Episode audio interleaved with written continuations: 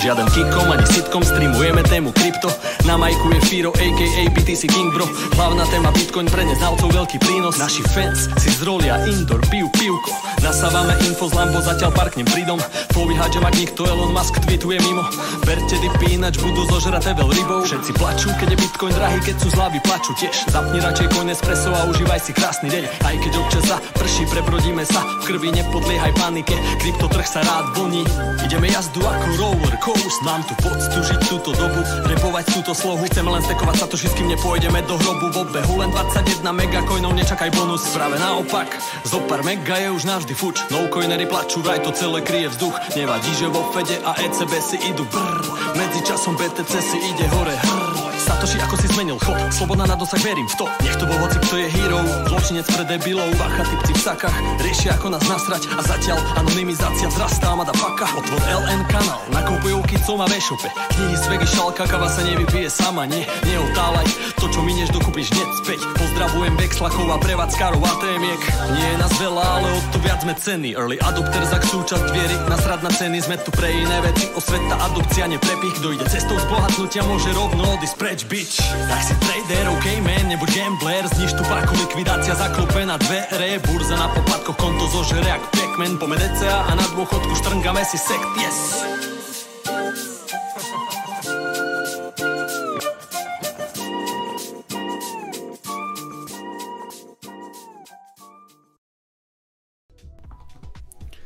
Zdarec přátelé, já vás zdravím na pravidelném streamu Bitcoinového kanálu. Opět se tu po dlouhé době potkáváme v náš pravidelný čas úterý 20.00. Zdarec přátelé, ano, je to tak, jsem zpátky, vrátil jsem se z Tajska a na úvod chci říct, že eh, moc, moc děkuju, že jste mě tam v tom tak podpořili, že se nikdo tolik nezlobil, že jsem si vzal takový docela dlouhý jako time off. Bylo to trošku potřeba, ono přece jenom jako ta neustálá a to, to, to, neustálý, nikdy nekončící eh, tvoření videí je taky jako někdy docela náročný, takže eh, jsem byl rád, že jsme jako s celou rodinou mohli takhle odjet na nějaký delší čas někam do tepla. Mimochodem to je asi největší šok po tom, co jsem se vrátil, protože tak jsme si trošku jako mysleli, že ne, jak se vrátíme na začátku toho března, že už by třeba trošku mohlo jako vykukovat jaro, a zatím to teda úplně nevypadá, takže byl to trošku teplotní šok. Mimochodem, my jsme vylezli eh, ve Vídni z letadla a že jo, tam my jsme přelítávali, nebo eh, prostě jsme přiletěli tím spojem, my jsme přiletěli ze Saudské Arábie, tam jsme měli přesednutí, to bylo, to je taky jako zajímavá story docela s těma Saudama, nicméně eh, nenatáhli nám ten rukáv klasický, ale museli jsme vlastně vlízt do autobusu, autobus nás odvezl na letiště. A jak jsem vylezl ven, tak to nebylo tak hrozný, protože ono bylo sluníčko a nějakých 12 stupňů, tak jsem si říkal, tak to bude v celku pohoda, ale jako jak se potom blížil ten večer a dorazili jsme domů, tak to byla trošku jako depka, protože je tady ty vole fakt trošku ještě zima, no. Takže je, je to velký teplotní skok, že jo, to jako v Tajsku je skoro trvalé přes 30 stupňů, přijel jsem sem a tady je přece jenom kolem nuly. Navíc mám teda ještě trošičku, ještě mám trošičku jetlag, protože Jestli nevíte, jetlag, že jo, pásmová nemoc, prostě změna toho času, tak jak, tak jak na té planetě, ty časy jsou různý, takže teďka běžně chodím spát tak kolem 8. 9. večer, i když musím říct, že dneska jsem jako v celku chile, jo, takže ráno pro změnu stávám třeba v 5 ráno a už se to začíná pomaličku otáčet, jo, někdy, někdy v sobotu jak to bylo, jsme přiletěli v sobotu, v neděli jsem se probudil ve tři ráno, ale ještě jsem usnul, asi někdy jako do pěti a teď se mi staly i takové věci, že jsem se probudil fakt brzo, někdy kolem půl šesté. A jsem si říkal, tak se nebudu válet a šel jsem běhat, přátelé. To se mi teda dlouho nestalo. V sedm ráno jsem si vyběhl a dal jsem si krásných pět kilometrů. Jsem si říkal, že se na to teďka trošku jako zaměřím, jo? že je trošku potřeba po té dovolené ze sebou taky trošku něco udělat. Mimochodem psali jste mi tam Někteří jste mi tam psali, jaký co jako zhubnul, vypadá líp. A pak v tom posledním videu, co je zase na tu druhou kameru, na to DJ, tak jste psali, tam někdo psal, že jsem se teda pěkně nafouknul. Přátelé, je to optický klam v podstatě v každém případě, protože tak jak jsem používal různé čočky, eh, jednak z toho mobilu, jako z iPhoneu, já jsem používal continuity kameru, mimochodem skvělá jako feature toho iPhoneu, že můžete připojit ten iPhone jako webkameru, a ne, nemusíte tahat další krám, já jsem si to tam nastavil, protože zrovna MacBook nemá moc dobrou webku, takže to je dobrá věc a tam mi to spíš ubíralo kila a pak naopak, když vezmu tu DJ kameru, takovou tu chodící, to osmo, tak ono, jak je to širokouhlý, tak mi to naopak jako spíš tu tlamu jako zvětší. Jinak, co jsem se vážil, tak jsem se vrátil víceméně ze stejnou, ze stejnou váhou, jako jsem odjížděl, což taky není úplně jako špatný výsledek po dovolené, protože uh, se jedlo a hodovalo, znáte to, prostě ta, Tajsko má docela dobrý takový ten večerní život, eh, teda ne ten, co myslíte teďka, ale myslím jako třeba ty night markety, kde se prodává takový ten street food a velmi, velmi jsem si oblíbil místní pivovar Singa, můžu doporučit. V Tajsku jsou v podstatě tři takové hlavní značky, které jsou skoro všude a to je Chang, Leo a Singa a já teda musím říct, že jsem postupným výběrem a zkoušením rozhodně došel k tomu, že Singa je úplně nejlepší. Někdo mi psal, myslím, do komentářů, a že e, Singa se vyrábí z českého chmele, že se to tam vozí. Nevím, nevím, ale to pivo mi přišlo jako výrazně lepší, docela jsem si ho oblibil a jsem si psal s Luďou Olbertem tady e, s obchodákem z Plzně, že e, mimochodem dneska piju Plzeň, ale říkal jsem mu, že hej ty vole, kdyby to bylo poslední pivo, co na světě zbyde, ten Singa, tak jak bych to asi přežil, jakože je to fakt jako v pohodě pitelný. Takže eh, doporučuji Tajsko i co se týče jako pivovaru, je to úplně v pohodě, respektive za mě teda ten Singa. Je to tam dražší, piv, pivko je tam rozhodně dražší, jak v obchodě, tak v hospodě, všechno ostatní ale víceméně levnější, no. A na, na, na zůvnutí doporučuji zánět slinivky, OK, děkuju za tip. A Dobrý večer ve spolek, flanel žije, ano tak, flanel, ano, flanelka musí být. Singa je super, ano, ano, je to tak, je to tak. Mimochodem toho Changa sem tam mývají v akci, když bývají nějaký jako azijský týdny v Lidlu, tak ten Chang se tam dá koupit. Jsem si to kdysi koupil jenom tak na zkoušku a taky jsem si byl potom nějak jako zaběhat a pak mi ten Chang jako docela bodnul. Jo. Mimo se, jako v Tajsku se prodávají i západní piva, nejvíc asi, nejvíc asi Heineken, Jo, to je tam většinou v hospodě máte ty tři místňácký piva a, a třeba toho Heineken. No. Ale nic, eh, nebudu natahovat to Tajsko, protože to spoustu lidí samozřejmě nezajímá. Konec konců my jsme tady kvůli Bitcoinu a kryptu, blockchainu a tak, ale hlavně kvůli Bitcoinu mám poměrně jako zajímavé zprávy, nebo eh, často to bývá tak, že eh, když chystám ten stream, tak musím to ještě lepit z nějakých jako zpráv, je to, je to dostatečně dobré, aby to bylo na streamu, si někdy říkám, jako, že to musím lepit z něčeho, aby to bylo dostatečně zajímavé, ale tentokrát si myslím, že, ten, že je to docela zajímavý, že tam jako poměrně hodně zajímavých zpráv, eh, odehrálo se toho za poslední týden docela dost a i tento týden nás čekají zajímavé věci takže rozhodně to nebude eh, tady vaření z vody, protože mám z čeho, mám z čeho dneska pracovat. One Beer Shop píše, Heineken jsou děsných cánky. Hele, eh, za mě taky v pohodě pitelný, zvlášť třeba taky jako po tom běhu je to takový příjemný europivečko, nemám s tím takový problém, já nejsem moc vybíravý, já piju skoro všechno, ale dneska Plzínka, teď jsem tady přemýšlel před tím streamem, že bych si s tou Plzní měl regulérně jako domluvit nějakou spolupráci. Konec, konec konců toho obchodáka Luďu, to je můj výborný kamarád, že mě ještě nenapadlo něco takového jako udělat, jo? protože to je věc, kterou jako, jako já skutečně jako organicky tak nějak jako piju, mám to rád a když jsme řešili s Vojtou Žižkou, Vojta Žižka měl takový dobrý take, že je dobrý třeba u toho sponzora je, aby byl úplně mimo ten sektor. Jo? Jestli jste si všimli, Vojta spolupracuje s Voltem, a on mě to tak jako popisoval, doufám, že tady něco nevyzradím, ale myslím si, že ne, že jako, eh, že pro něho je dobrý, že je to mimo úplně ten sektor těch financí, jo? že je to prostě jako dovážka jídla, která s tím nemá co dělat, takže vlastně eh, jako nedoporučuje potom v tom sektoru eh, ty konkurující si firmy, jo? Tak, tak třeba bych mohl udělat nějakou spolupráci s Plzní, no. Uh, tak. Uh, tak, ano, ale pojďme na ty, pojďme na ty důležité věci a to je program dnešního streamu a nějaký úvod, novinky, komunitní info, dostanu se k tomu, mám jako pár takových zajímavých zpráv. A šarlatanská analýza nemůže chybět, konec konců já jsem v podstatě nejlepší technický analytik na českém internetu, jo, takže samozřejmě všichni takový lidi jako Trader 2.0 nebo Petr Plecháč, dneska se můžete opět něco přiučit o tom, jak se v těch grafech čte a konec konců dlouhodobě mi to všechno vychází na 100%, takže 2020, jestli to tak stihneme, myslím, že by to tak mohlo být. Těšte se na šarlatanskou analýzu, dneska tam budeme velmi, velmi čarovat. Dvě v celku zajímavé kauzy se teď dějou a budou dít a to je teda ten Silvergate a Binance. Jo. Binance se nemůže zbavit toho fadu, jeden fad skončí, začne nějaký nový. Pokud to tady nový fad znamená uh, uh, fear, uncertainty, doubt, to znamená strach, nejistota a pochyby protože pochyby často přicházejí po chybách a Binance možná historicky nějaké chyby udělala, takže teď jsou tam právě ty pochyby.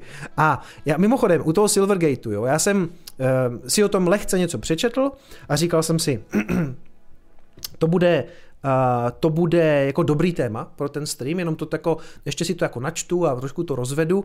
A vlastně ono to tak žhavý není, rovnou říkám tak, jak jsem dal do názvu, jestli je to další FTX, tak rovnou si to trošku vyspojlu, že si myslím, že ne a že částečně už je to jako v ceně, jo, protože všichni ví, že ten Silvergate má problémy a ono to už jako moc horší být v tuhle chvíli nemůže. Takže a dostaneme se k tomu, ale v podstatě ještě předtím, než jsem odjel, tak se hodně řešilo takový to DCG, Digital Currency Group, tak jak eh, eh, zkrachovalo ten Genesis, nebo krachoval ten Genesis, hodně se řešilo, jako co bude, jak to položí, ale v okamžiku, kdy už to jako víte, že je to nějaký problém, tak většinou už je to vlastně propsaný do té ceny a moc horší to být jako moc nemůže. Jo? Jakože, když si vzpomenete na FTX, tak tam nikdo moc netušil, že se něco, že, že je to takový průser. A pak z ničeho nic, pár tweetů CZho, teď si to tam vyměnili a za tři dny bylo vymalovaný. A, a letělo to dolů, jo? A najednou to nešlo vybrat. A to jako nikdo to moc dopředu neříkal. Možná pár analytiků půl roku předtím říkali, hele, ten, ten FTX business je takovej, plave to na vodě, nevím, nevím, bla, bla, bla, ale nikdo tomu nevěnoval nevěnoval žádnou pozornost. Teď jsme spíš ve fázi, kdy všichni ukazují DCGčko, Genesis je v prdeli, Silvergate je v prdeli, Binance nějaký problémy, ale jako nic tam, jako všichni už to víme, všichni se už na to připravují a většinou se to jako třeba může nějak propsat do té ceny. Jsme viděli ten pád teďka o nějakých jako 5%, ale jako, co to je 5% pro Bitcoin, jo? to je tako, a teď jsem se bavil zrovna uh, s Lubošem Kvaříkem ze Štosuj, jsem mu říkal, jak mám nastavenou tu strategii tam, že se vlastně nakupuje každý den a navíc tam mám nastavený, že Bitcoin, když dipne ten den ještě o 5%, tak se mi nakoupí taky a kdyby to dipnulo o 10%, tak se nakoupí taky. A za tu dobu vlastně, já skoro celou dobu v Tajsku to mám nastavený, tak se to nestalo ani jednou. Ani jednou se nestalo, jako že by to ten algoritmus tam zachytil, protože to o 5% nespadlo. Takže jaká volatilita Bitcoinu? Teďka tam skoro žádná není. Jo. Takže všechny ty věci jsou tam podle mě u toho Silvergateu už do jisté míry jako propsaný, podíváme se na ten problém trošku podrobněji. U toho Binance je to spíš takový jako neustálý okopávání od těch amerických regulátorů, ale jako uh, ano, jsem sazený s bratříčkem, on se vsadil, že to rupne, nevím, kdy jsme si dali to datum, je to myslím říjen, listopad, něco takového. Já si nemyslím, že Binance bouchne, uh, spíš jako je vidět, že Gensler s něma má problém jako SEC. Jsem to říkal v nějakým tom posledním Coinespressu, že tam začíná nějaký boj. Napřed jim jako utnuli tipec eh, s tím stablecoinem BUSD, takže ten Paxos to musel přestat vydávat. To byla první taková rána a teď oni v podstatě prohlásili, že provozují eh, směnárnu s neregistrovanýma cenýma papírama. Dostaneme se k tomu. Uh, Conespresso Live, to ještě doplním o nějaký další zprávy, které jsou taky zajímavé, protože mají opět začít eh, MT Gox výplaty, tedy z té burzy, která vykrešovala někdy v roce to buž, ono už je to 10 let asi, že? To, to, kdy to krešnulo? 2013 nebo 2014? Jo, takže ti lidi čekali skutečně na ty výplaty 10 let a ještě bych nepředbíhal, jo, ještě ta výplata nezačala, má začít 10. a mimochodem má probíhat asi půl roku až do září, jo, takže taky jako, a to už se tolikrát odložilo, že bych se nedivil, kdyby se to odložilo zase, eh, taky to nebude tak žhavý. MakerDAO a Storno transakce, to jako, to mě překvapilo minulý týden, že něco takového se, nebo překvapilo, Ono se to dalo čekat, jo, ale teď, teď už to tady fakt je, takže to si taky rozeberem, protože jsem uh, dostal za to trošku jako podle mě zbytečný stěr na, na Twitteru, protože evidentně se nemůžou kritizovat DeFi projekty, to je zakázaný. A když, když to, zvlášť když to říkáte jako bitcoinový maximalista, tak, se, tak jste samozřejmě toxic a nepřejete to těm lidem. Takže dneska na to ještě vzpomeneme tady na tu kauzičku, protože mi to přijde velmi zajímavý a řekneme si o tom, jak jsou decentralizované finance skutečně decentralizované. Mimochodem, Je nás tady 671, tak to je příjemný, to znamená, úplně tolik lidí mě nezavrhlo za takovou dlouhou pauzu. A jinak na konci si dáme ještě, aha, já před sebou nemám, já před sebou nemám a ten, ten, ten program. MakerDAO jsem říkal, Crypto Bizarre okénko, mám tam pár takových jako třešníček, který si projdeme. Nemůžou samozřejmě chybět NFTčka na Bitcoinu, Ordinals, opět tam k tomu mám zmínku, protože už se do toho pustila Yuga Labs, která historicky stojí za uh, Board Ape Yacht Club, tak by mě zajímalo, jestli Petr, Petr Mára už nakupuje NFTčka na Bitcoinu, uh, podíváme se na to taky. Tak, tak, tak, tak. Martin Taneček píše tady 4% pát už párkrát cinknul za poslední týdny a je to možný, je to možný, já to mám nastavený, já to mám nastavený celku agresivně, těch 5% je hodně, jo. A i mě Luboš říkal, ať si tam dám spíš třeba 3 a 5%, jakože to prostě tolik nedipuje. A já jsem říkal, hele, jako prostě já to mám takhle, denně se mi nakoupí a když to jako dipne fakt hodně, tak chci nakoupit taky, jo. Takže, takže tak. Hmm, deník investora zdravím, co mě těším se na akci do Zlína, doufám, že dorazíš. E, dorazím a konec konců pojďme se na to podívat, pěkně jsme tady udělal oslý můstek na ty, ty věci, komunitní info v podstatě a novinky, ještě než se podíváme, protože mám špatně ten graf zařazený, ale ano, je to vlastně první věc, co chci zmínit, 15. čtvrtý, to znamená 15. dubna, je to myslím sobota, e, budu na bloku, blok 23 blockchain konference ve Zlíně, takže doraste, přijďte, je to druhý ročník teprve, pro mě výhodný, ten Zlín mám jako za rohem, já jsem tam tak za hodinu a 20 minut autem, něco takového, takže tam já rád přijedu. Tady vidíte řečníky, Kuba Jedinský, Kiril, Kristián tam bude, Marek Kryš z Anycoinu, takže spousta známých i neznámých tváří, nějaký NFTčka budou s Míšou Malatin, tak na to se půjdu podívat. A, a protože to, to, to, tomu já nerozumím, že jo, tak bych se měl taky trochu přiučit, takže se budu podívat. Každopádně uh, uvidíme se, pokud přijdete, tak, uh, tak se uvidíme 15. dubna, to má můj táta narozeniny mimochodem, uh, ve Zlíně na FAME, to je fakulta mediálních extravagancí. co, co, co je FAME? Fakulta mediální edukace FAME, FAME, FAME UTB. Víte prosím vás někdo, co je FAME? Fome, fome, kontakte. No, asi to najdete zkrátka, jo? Jakože, když, si, když to na těch stránkách si otevřete, tak asi pochopíte, že to je management a ekonomika, dobře. Management a ekonomika. Takže na fakultě managementu a ekonomiky se uvidíme 15.4. Doraste. A další věc jsem tady chtěl zmínit, chci zase podpořit ty lokální meetupy, to že si myslím, že je dobrý, že se potkáváte. Už třetí meetup proběhne v Plzni 9.3., to znamená, to je pozítří a místo Biologiko Plzeň bude tam Johnny Bitcoiner, co dělá CryptoPlebs, jestli se nepletu, je to ten Johnny, je to ten Johnny, myslím, že jo. Takže se registrujte tady na, jestli jste plzeňáci nebo to máte blízko, je určitě dobrý, když se bitcoineři potkávají, vyměňují si své poznatky a názory a já vám tady hodím pro jistotu i ten, eh, i ten event do chatu. Mimochodem, Viděl jsem, že přišli už nějaký, eh, viděl jsem, že přišli už nějaký donaty, za to moc děkuju. Dneska mám um, pozastavený svůj úzel, protože se mi tam klasicky něco rozbilo mezi tím, co jsem byl v Tajsku. Ona přišla nějaká nová verze, já než jsem při, eh, stihl přijít na to, že to musím zupdateovat, tak mi píše Gordy, to bylo tak dvě hodiny před streamem, tři hodiny před streamem jsem se připravoval na stream, že mi to zase nejede, říkám do prčic a nechtělo se mi to už před tím streamem tady řešit, protože, no respektive, samozřejmě jsem to začal řešit teďka půl hodiny předtím, že to jako nějak nahodím, tak jsem to podle mě dojebal ještě víc, jo. takže Gordy, čeká zase nějaká noční šichta. Ne, já to zkusím, teď jsem to ještě restartoval, každopádně můj úzel dneska nejede, ale jestli jste si všimli, tak eh, pod, eh, pod tímhletím videem je vlastně link na Anycoin, přes který můžete donatit taky, oni mají udělanou tu bránu, kterou já mám propojenou tady se streamem, takže normálně zprávy chodí, takže je super mít takovýhle záložní eh, řešení. Tam zap do Anycoinu, díky moc borci, dneska jste mi vyloženě zachráněni, protože můj úzel má zkrátka výpadek a můžu tím pádem tady sbírat sbírat donaty i, i díky tomu, že ten Lightning podporujete a že tam máte tu, tu vazbu na ten Streamlabs. Mělo by to fungovat, pokud vím, tak tady něco přišlo, je to tak? Uh, ta, ta, ta. 16, 16 minut zpět.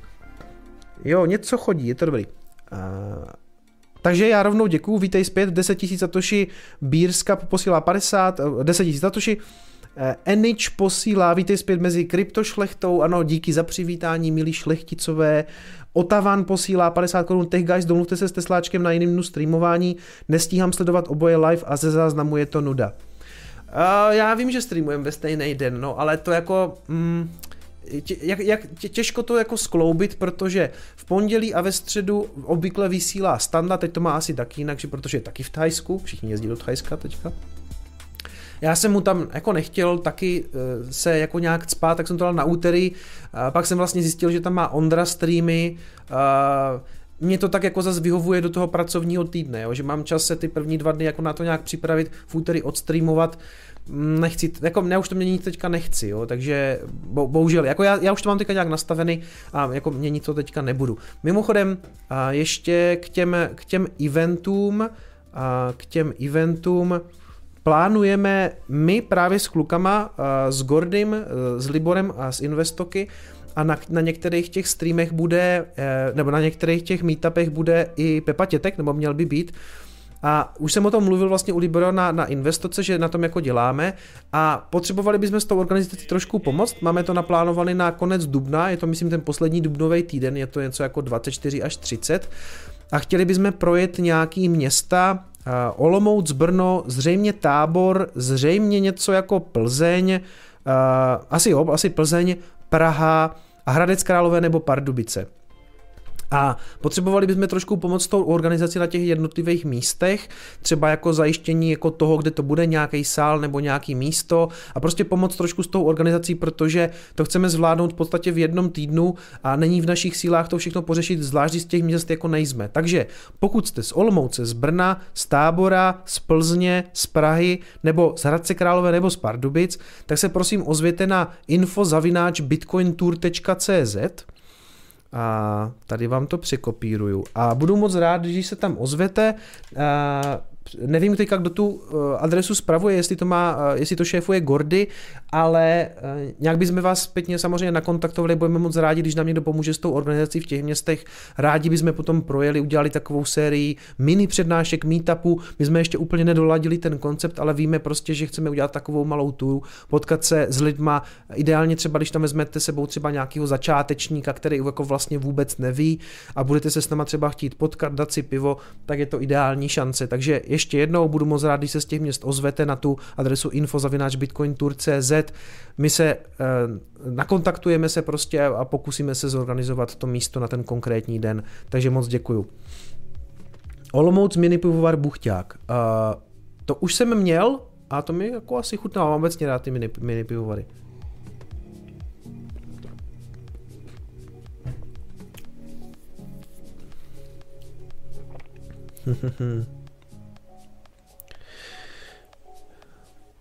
Mm. Měl jsi udělat odkaz přes uh, eCoin, blbej, Anycoin umí Streamlabs. Uh, hele, Ivne, mělo by ale všechno fungovat, co se týče těch donatů. Hele, ještě než půjdeme dál, ještě než půjdeme dál, tak já dočtu rovnou teda ty donaty, když jsem je začal. Roman Mayer, 50, uh, 11 000 satoshi, videa z Tajska byly fajn, klidně podobný styl vydávej, určitě s tím většina nemá problém. Oh, pár, pár lidí teda má, ale um, mě, mě ten vlogging moc jako nesedí, jo. Já se na té ulici, já jsem spíš fakt studiový člověk, jako tady vím, že mám klid, já se tady zavřu, nasvítím si to, zatopím si tady, natočím to video, vím, že to má dobrou technickou kvalitu, všechno to mám pod kontrolou. Když chodím po ulici, teď nevím, jestli mi do toho mikrofonu nefouká, je to takový, a lidi se na vás dívají a já jim jako úplně rozumím, že je takový divný, takový sebestředný chodit s tou kamerou a něco do toho vykládat. Jako je to v tom Miami jsem si na to zvykl a říkal jsem si, jako seš v Miami, to se hned tak nestane, tak jako tady bys měl, ale jinak jako fakt to není úplně ten můj styl, jo, jako tohle je moje místo, ten, to studio. Tady se cítím prostě nejlíp. Kde mám pivo, tady mám pivo. Um, Jo, do čistý, do čistý donaty. Jsem dneska tro... Vzpomínáte, já jsem trochu zmatený, já jsem dlouho nestreamoval, já nevím, jak tyhle ty věci fungují. Opět. Honza F, uh, hurá, Kiklob je zpět a BTC padá, uh, posílá 10 000 satoshi. Ano, tak klasika, já když jdu na stream, tak to padá skoro vždycky. Radim Fouček, uh, na život po návratu z Tajska, welcome back. Děkuju Radíme, uh, děkuju za 11 000 satoshi. Bitcoinový kanálos posílá 129 korun, konečně zas úterní program dovolená, musela být fajn, ale práce ti svědčí.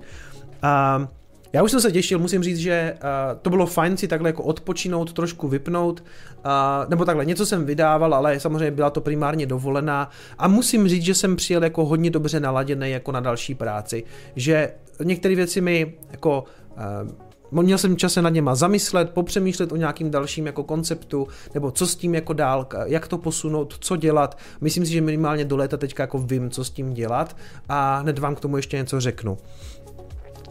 Um, Henry posílá 123 korun jen tak za kanál Bitcoinový. Děkuju Henry, ty jsi taky pravidelný uh, pravidelný účastník našich streamů. Pavel posílá na pivko 10 000 satoší a Robert Netolička uh, posílá dvě stovky, to bídlo v Thajsku. A uh, rozhodně jo, rozhodně. Takhle, a pak už jsem u toho byl taky přejezený, to, to se nedá jíst jako pořád. Pak jsem byl rád, když jsem si někde uh, dal třeba něco evropského, typ jako burger, nebo jsme šli do indické restaurace, které jsou tam mimochodem docela dost, a v tě, aspoň v těch jako uh, turistických oblastech. Jednou jsme byli v mexické, protože zase ta mexická má hodně podobnou uh, jako, jako složení těch jídel, jo? že prostě avokáda, limetky, čili papričky, tyhle ty věci jsou i v těch tajských jídlech, je to podobný podnebný pásmo zřejmě, takže i třeba jako mexická kuchyně tam byla jako dobrá. Říkám, mě, jako, mě thajský jídlo chutná, ale eh, jako po 14 dnech si už prostě chcete dát taky něco jiného, jo. Ale jinak třeba ty, ty noční markety, to vám teda musím říct ještě takovou teda odbočku, že když jdete na ten noční market, na ten, na ten vlastně, to je, Jestli jste byli někde na nějakým food festivalu u nás, jakože stánky s jídlama, můžete si dát všechno možné, tak jakýkoliv tajský food market, jakýkoliv prostě tenhle ten food festival strčí okamžitě do kapsy. Fakt jako skvělé jídlo, 100 stánků, extrémní výběr všeho, seafood, grillovaný, prostě nudle, eh, jako pad thai samozřejmě, ty tajské věci, ale i prostě hot dogy, eh, burgery, eh, mac and cheese, prostě super, fakt super. Co se týče toho, toho, toho jezení na těch night marketech, jako ten street food, perfektní. Jo, nebo, ta, nebo ty typické věci jako uh, mango a sticky rice, taková ta, taková ta jejich sladká rýže s mangem, super. Mango mimochodem to je tam jak u nás jabka, jo, to se tam skoro válí po ulici, nebo jako to levný, jsou strašně dobrý, jsou strašně sladký a jako v tomhle tom je to samozřejmě jako perfektní. Fakt doporučuju, no. Uh, Lukáš Koler posílá 10 satoší čauky, co mě díky za stream. Já děkuju, že se díváš.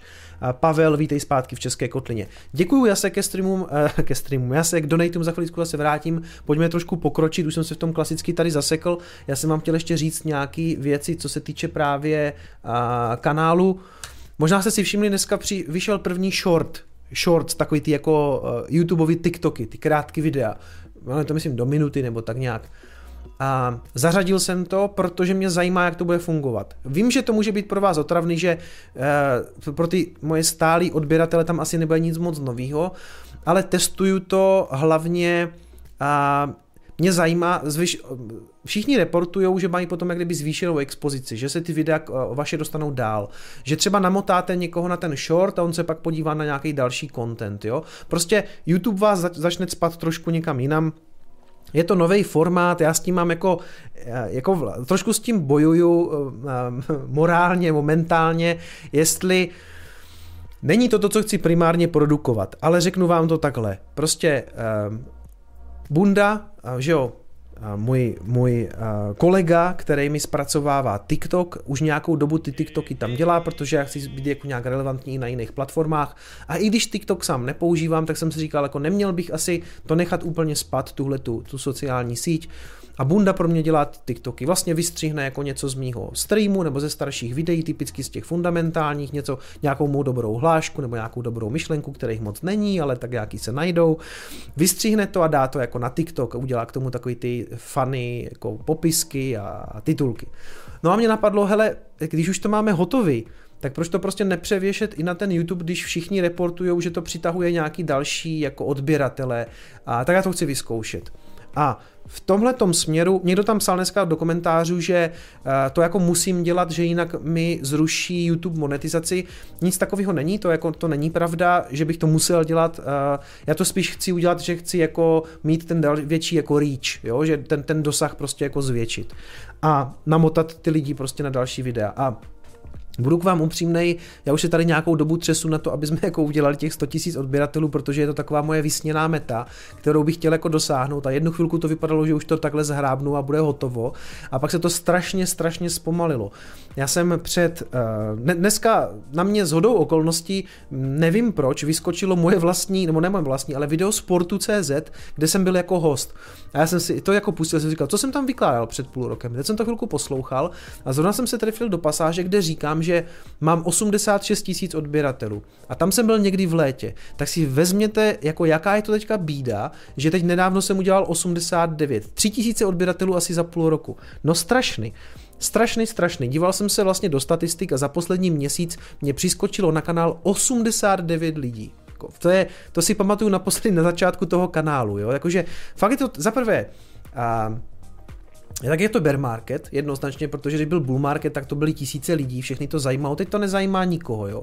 A lidi říkali, no tak taky ten content už je co mé horší. Možná jo, ale ptám se zase, jestli je tolikrát horší, jo, protože před dvěma lety v tom březnu, to jsem tady říkal tisíckrát, naskákalo 11 tisíc lidí a bylo to jednoznačně kvůli tomu, ne, že bych v té době tvořil tak super content, jo. Jako já jsem tam v tom bull marketu skoro nestíhal taky už dělat fundamenty, dělal jsem Coinespressa streamy, ale lidi prostě jako viděli čísílko jít nahoru, tak naskočili, jo. Takže a mimochodem hlásí to skoro všichni. Ivan Ontech dokonce říkal, že měl záporný odběratele, že mu ubývali odběratele, že tam měl mínus, to se mi naštěstí ještě nestalo. Měl to v záporných číslech a mimochodem se vždycky tak jako mám tendenci srovnávat s těma většíma kanálama a když se podíváte na Ivan Ontech, tak on teďka udělá tak 20 tisíc views na video, což je zhruba tolik, co mám teďka na Coinespressu já. Na druhou stranu on vydává každý den, já vydávám jednou za týden jsem teďka vydával z toho, z toho Tajska, takže uh, ale jo, jako ta, ta bída na těch views prožíváme to podle mě teďka všichni. Schválně a nevím, jak to má třeba, jak to má třeba Martin ze Zaujalo, má, jako, ale pamatuju si, teď jsem nedávno viděl jeho stream, měl tam tak 300 lidí a pamatuju si, že v bull marketech tam mýval třeba tisíc, jo, že prostě ten zájem byl prostě větší. Takže je to něco, co nás jako ty tvůrce v tom bear marketu prostě trápí samozřejmě všechny. A já zkouším prostě tuhle tu jako taktiku, zvlášť když ty videa už jsou vyrobeny a já nemusím platit vý, jejich výrobu, tak jsem prostě řekl Bundovi, hele, tak to vem, nasázej to tam a nastav tomu zveřejnění tak, aby se každý den tam šupl jeden ten short. A my jich teďka máme hotových, nebo Bunda jich zatím vytvořil 170, jsem ani neviděl, že je to tolik, dobrá práce, Bundo, dobrá práce. A Teď to vezme, je to hotový, samozřejmě já musím zaplatit ten jeho čas za to, že on to tam nasází a nastaví tomu to zveřejnění, nějak to pojmenuje, to samozřejmě všechno musím proplatit, nicméně už nedělá to video, je to víceméně zadarmo můj content, který tam můžu nasypat a každý den se zveřejní jedno video. Jo? Takže se nezlobte, pokud vás to bude obtěžovat, přeskakujte, ignorujte shorts, pokud vám vadí. Jak říkám, nejsou ani tak pro vás jako pro moje letitý odběratele, jako spíš pro nalákání případných nějakých nových odběratelů, aby jsme je zapojili do našeho ponzi schématu a mohli pak všechno vykešovat. hmm. Uh, bída je i na směnárnách a burzách. No jako určitě, určitě, určitě celý ten sektor to pociťuje. Já si myslím, že uh, Trezor měl jednu velkou výhodu svým způsobem, protože proběhla obrovská marketingová akce, která se jmenovala Krach FTX. Všichni si uvědomili to, co tady meldujeme tři roky, nebo já v mém případě skoro č- vlastně čtyři. Jo, on kanál měl narozeniny mimochodem, když jsem byl v Tajsku, mi to vůbec nedošlo. Jo, takže všechno nejlepší, hej. Hej. No.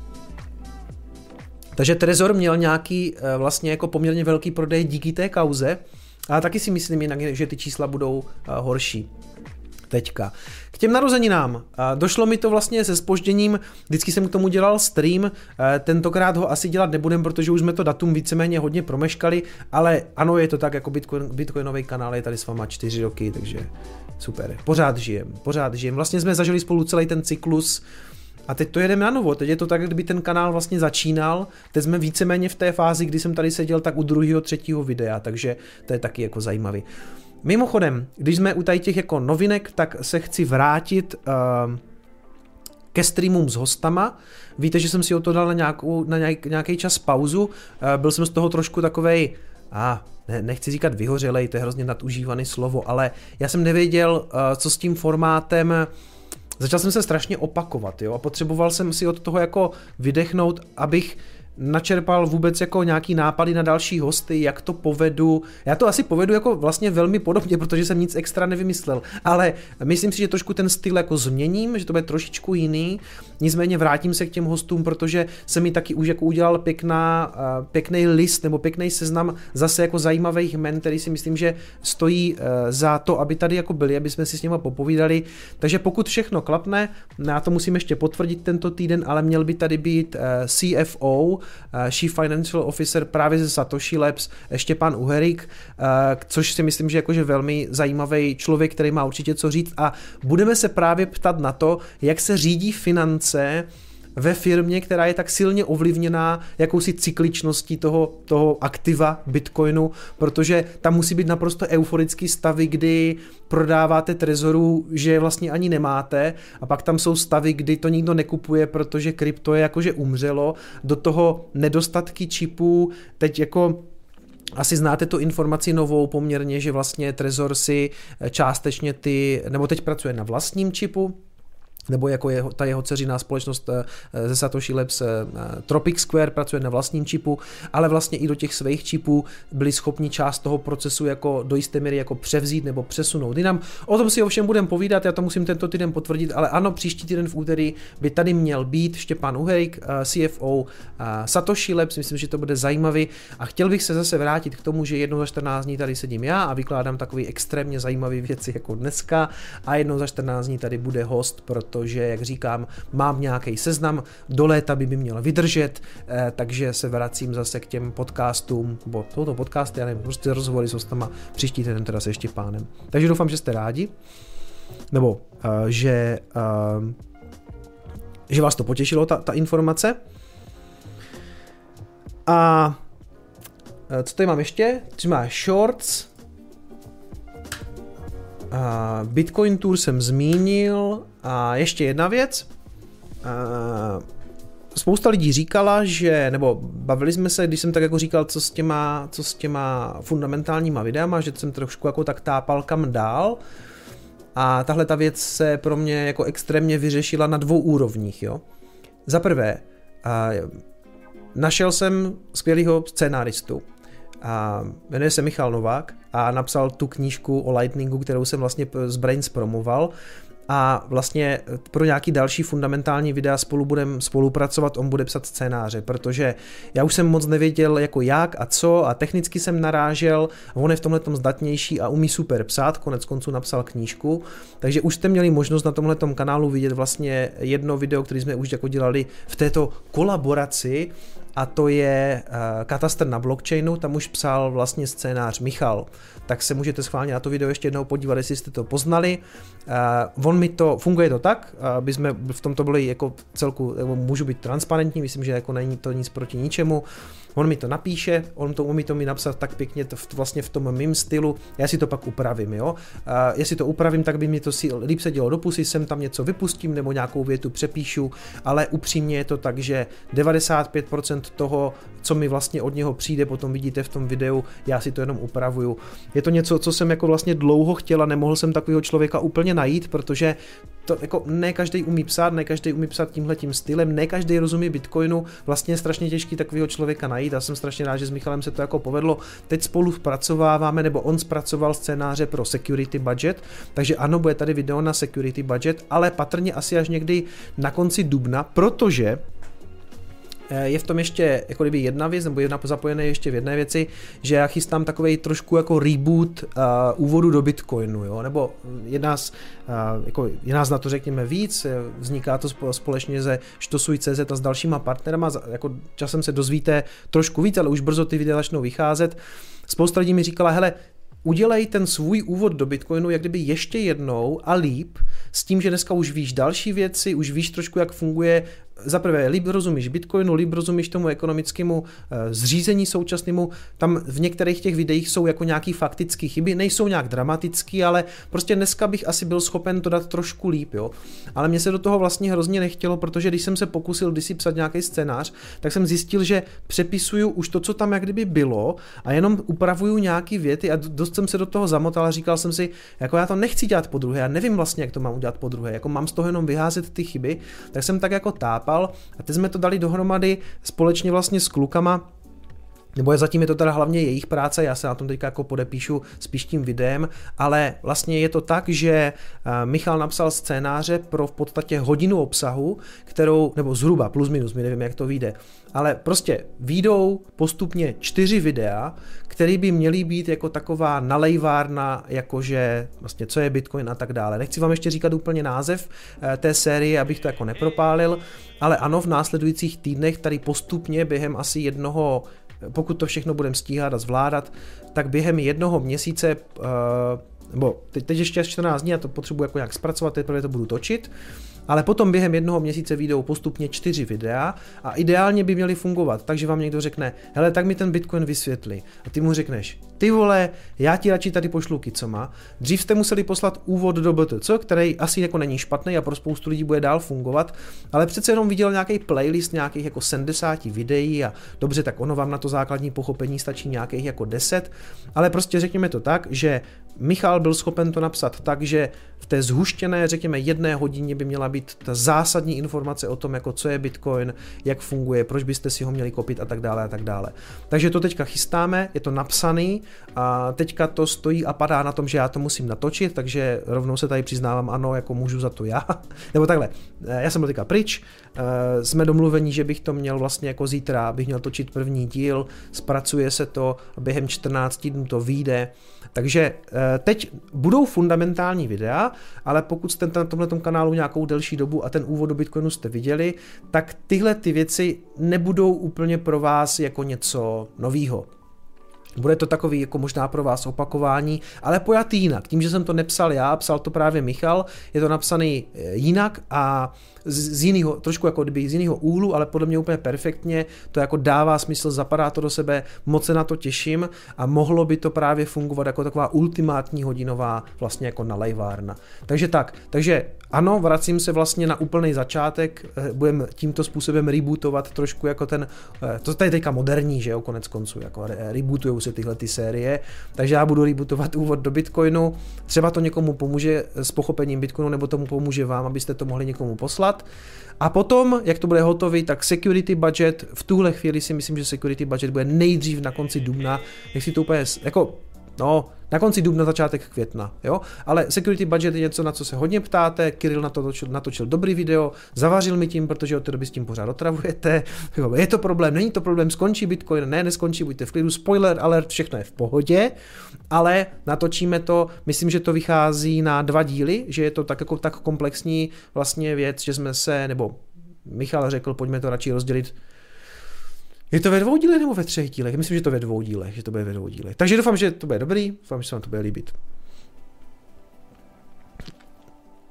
Ty si jinak vtedy předvydal svou dobu, lebo tvrdíš, že každý sady je speciálně označený. Ano, to jsem tam tenkrát řekl a teď, ano, máš pravdu, teďka došlo na moje slova, protože pomocí ordinals můžete takhle označit každý satoshi, tak jsem měl vlastně pravdu. Uh, viděl jsem do budoucnosti, protože jsem Jolanda. Hmm. Dobrý nápad, scénář od G- chat GPT. Já se obávám, že chat GPT by nenapsal tak dobrý scénář. Mm, mm, mm, mm, mm.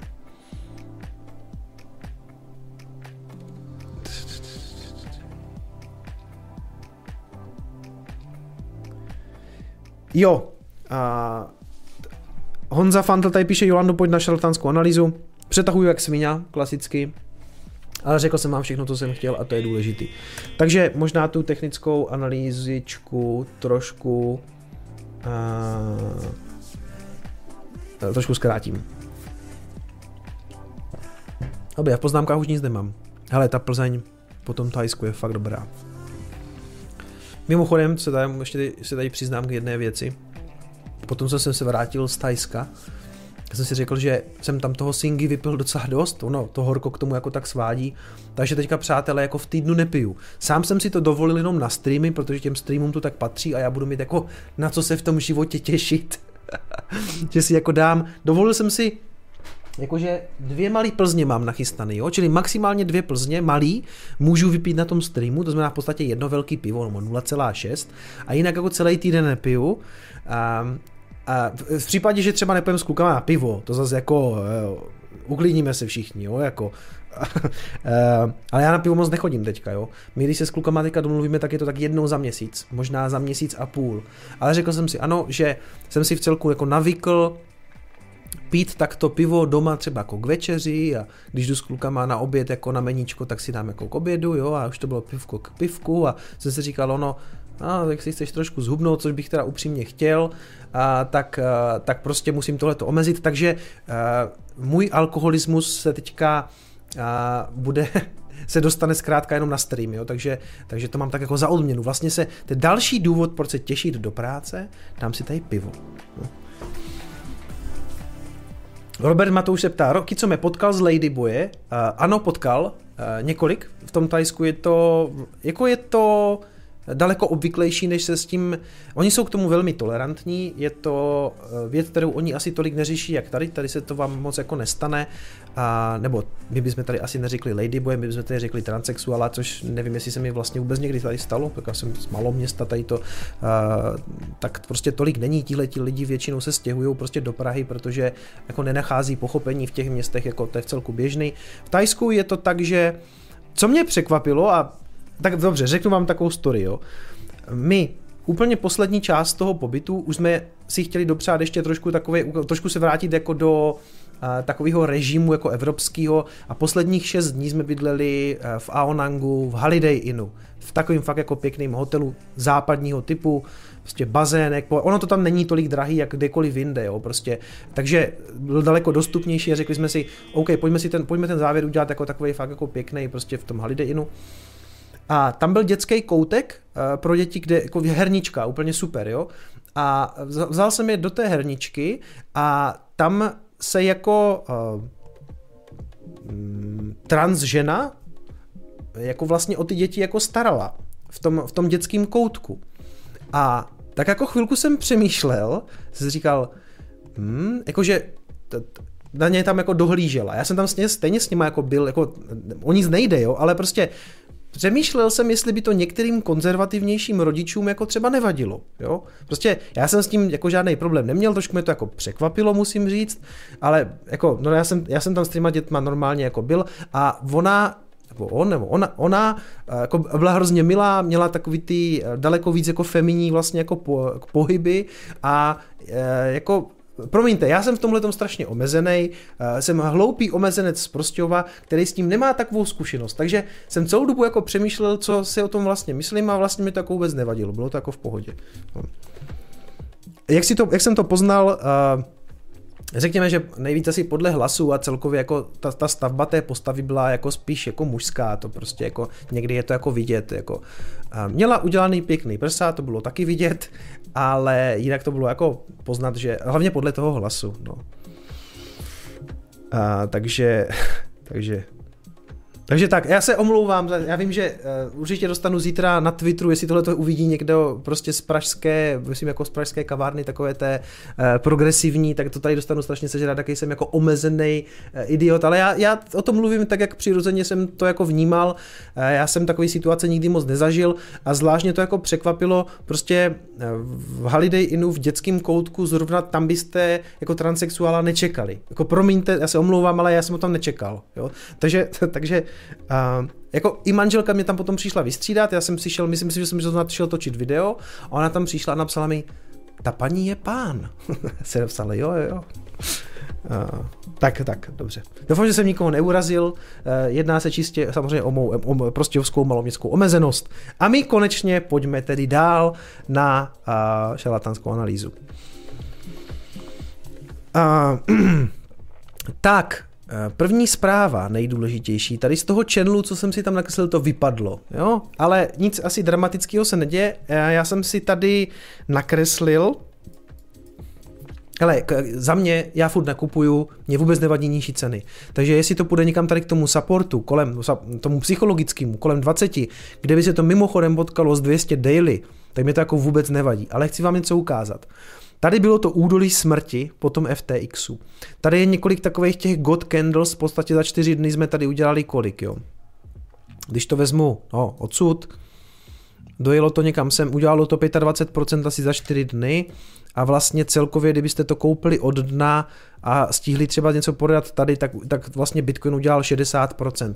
Ale zase musíme dodat, že jsme tady v někde úplně jako v, eh, jako eh, v naprostém propadlu, v propadlišti, kdy pořád jsme kolik? Minus 70% od all time high, takže mě je v celku ve výsledku jedno, jestli nakupuju tady to úplný dno, nebo jestli nakupuju teďka postupně tady.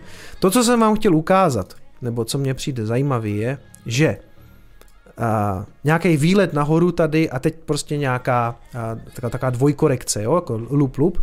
A podívejte se, co jsem našel minulý cyklus, po tom dnu. Já se sem hrozně rád vracím, jo, že ten graf si, to, to, tohle já si pamatuju nejvíc, tu 2D19, jak jsem ten kanál začal dělat, já si, já si přesně pamatuju, jak ten graf vypadá.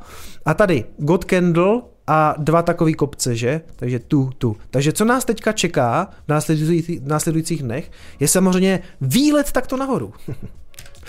Ne, pokud by ten fraktál jako nějak fungoval, eh, já fraktály vlastně moc rád nemám, protože většinou nefungují. Lidi se snaží najít v tom grafu něco, co tam historicky bylo. I když když sledujete jako ty bubliny jako celý, tak tam vlastně se pořád opakují, takže do jisté míry to jako vlastně funguje. Nebo já jsem sám zvědavý, jestli znovu pojedeme tak vlastně tupě zase ten čtyřletý cyklus, jakože jsme v tom bear marketu a teď prostě jako dva roky vlastně půjdeme plus minus do strany, respektive nahoru. Jo? Takže Jo, my jsme teďka tady vlastně v něčem podobným jsme teďka dva takový jako dipíky e, za sebou. Kde to je? Tady jsme, jo, vyletělo to nahoru a teď tady máte něco takového. Já spíš si myslím, že to asi teďka půjde nějak do strany a jdeme s akciema pořád. Jako, bohužel, já bych si moc přál, aby to tak vlastně nebylo. Nicméně, uh, dívali jsme se tady... Sorry, tady vypl jeden reprák, co někdy stane. On jak to mám tady strašně slabě tu muziku, tak on si myslí, že do něho nic neteče a vypne se. tady se mi líbí. Nehrajete?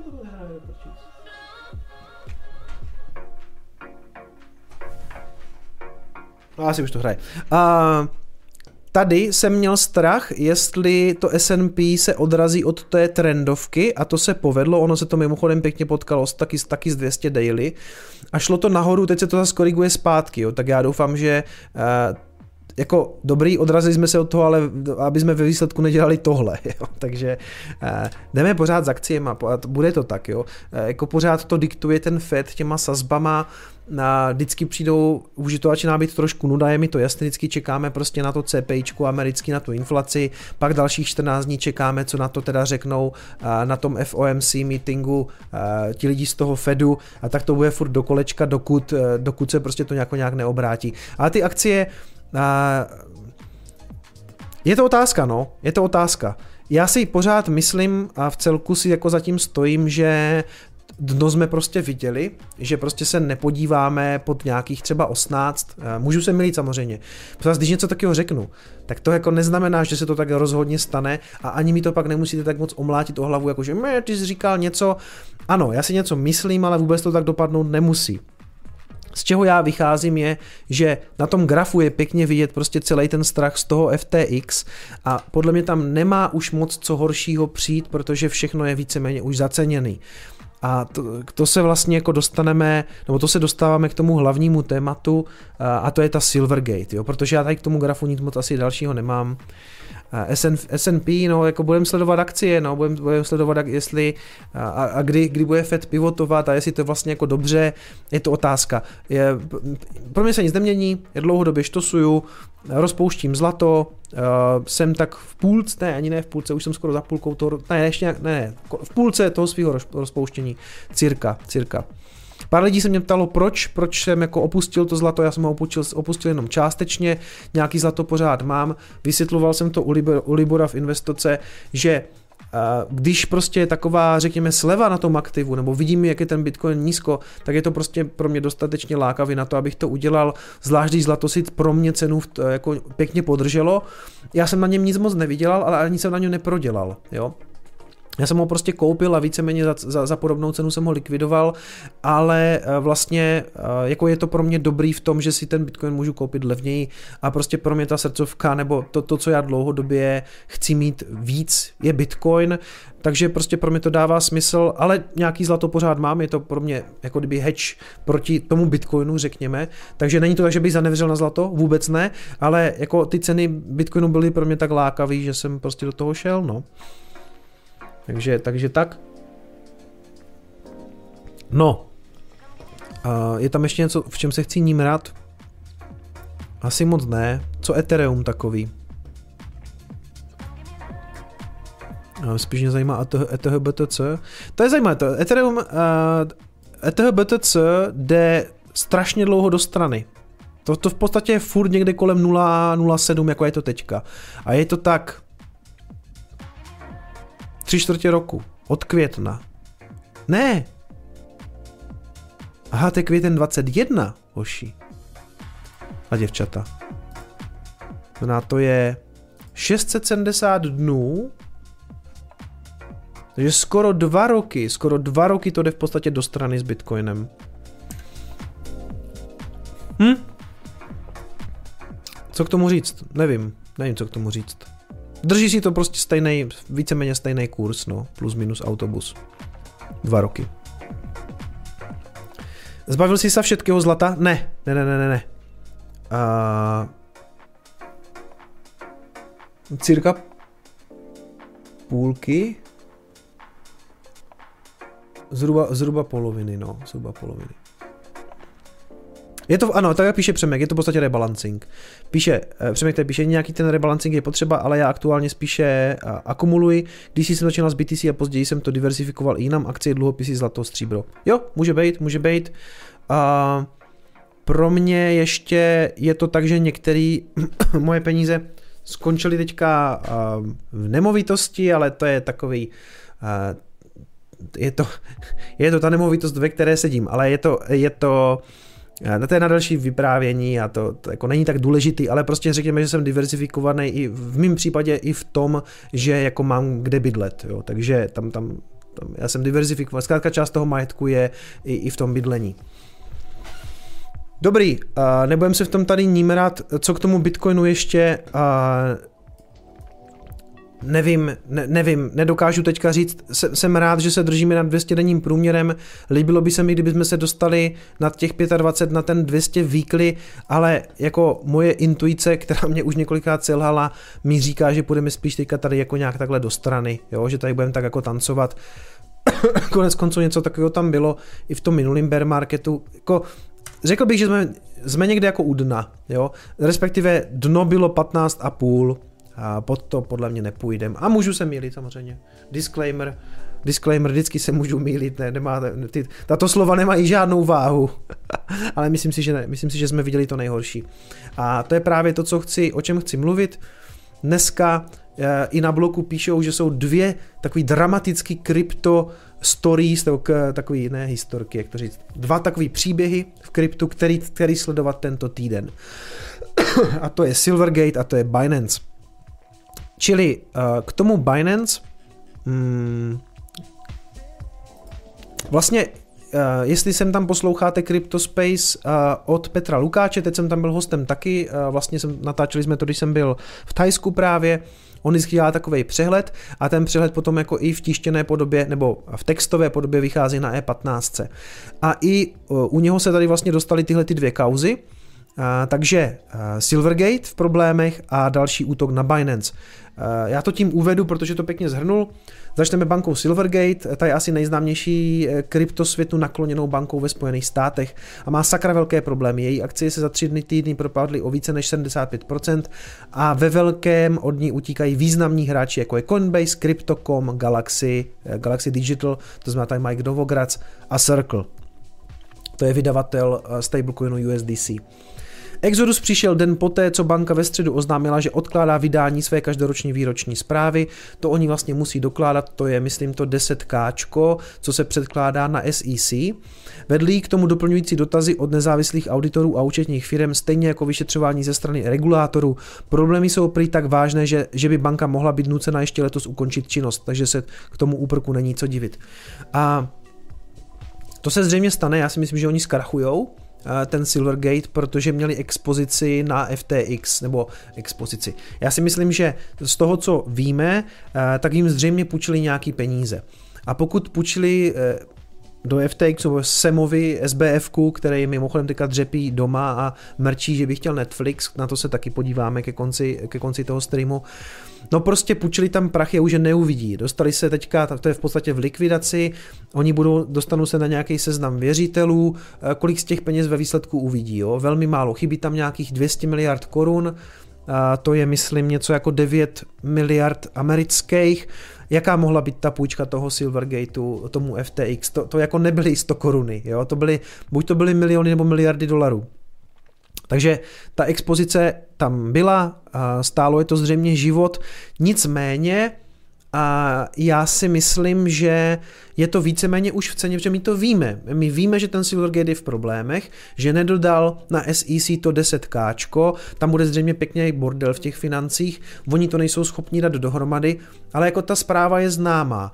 A ten Bitcoin na to už reagoval tím poklesem, no, mohlo to být ono, mohlo toto ovlivnit, to byl ten zhruba necelý 5% pohyb, určitě nebyl 5%, protože jinak by se mi to koupilo, takže to bylo něco pod 5%.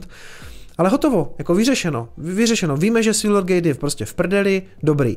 A teď vidíte, že všechny ty velký významní hráči, jako je Coinbase, Crypto.com, Galaxy Circle, prostě poslali do háje a už si to jako řeší někde jinde. Oni to nebyly jen tyhle ty firmy, ale další takový velikáni, jako třeba Paxos a Gemini, takže fakt jako většina těch velkých firm používala právě ten Silvergate, o kterém jako já slyším až společně s touhletou kauzou, tak jak jsem to pochopil, tak Eh, v Americe je to asi jak u nás, že ty banky eh, z toho tradičního fiat světa nechtějí spolupracovat s těma krypto, eh, krypto biznisama, dělají prostě ne, hoši, to je moc rizikový, my tady řídíme riziko a nám se to nelíbí a neprošlo nám to prostě tady přes nějakou compliance a, a my to jako, my to nechceme vlastně, jo. A jenom pár bank, který bylo ochotný vlastně financovat nebo propojovat ty světy. Podobně jak u nás některé banky se k tomu jako úplně vlastně taky jsou to jednotky, jo. A v té Americe to byla hlavně ta Silvergate a teď je tam ještě jedna, teď si nespomenu na, na, na název, ona, ten název nebyl teďka v žádném článku, co já jsem tady vyštrachal, ale měla by to být ještě jedna banka, která je s tím jako OK, která je s tím v pohodě. A ten Silvergate vypadá, že ho to prostě jako položí, jo, protože a napsal k tomu tady super článek na Czech Crunchy Petr Hotovec ze Soft Vision, Americká banka Silvergate mezi jejíž klienty patří do nedávna firmy Coinbase Paxos. MicroStrategy, pozor, to je důležitý, jo, protože spousta lidí se bojí toho, co to udělá s MicroStrategy. Že jestli, uh, jestli ten Silvergate jako kdyby úvěruje MicroStrategy Michaela Saylora a Michael Saylor drží něco jako 130 tisíc bitcoinů, tak pokud by ta banka držela ty bitcoiny a měla problémy, tak se lidi jako bojí, aby to nezačali, ne, aby ten kolaterál jako neprodali. Ale jako uh, za prvé, Uh, to je to jako nesmysl, že nemůžete prodat klientů v kolaterál, protože sami máte problémy, to, jako, to si myslím, že jako nejde uskutečnit.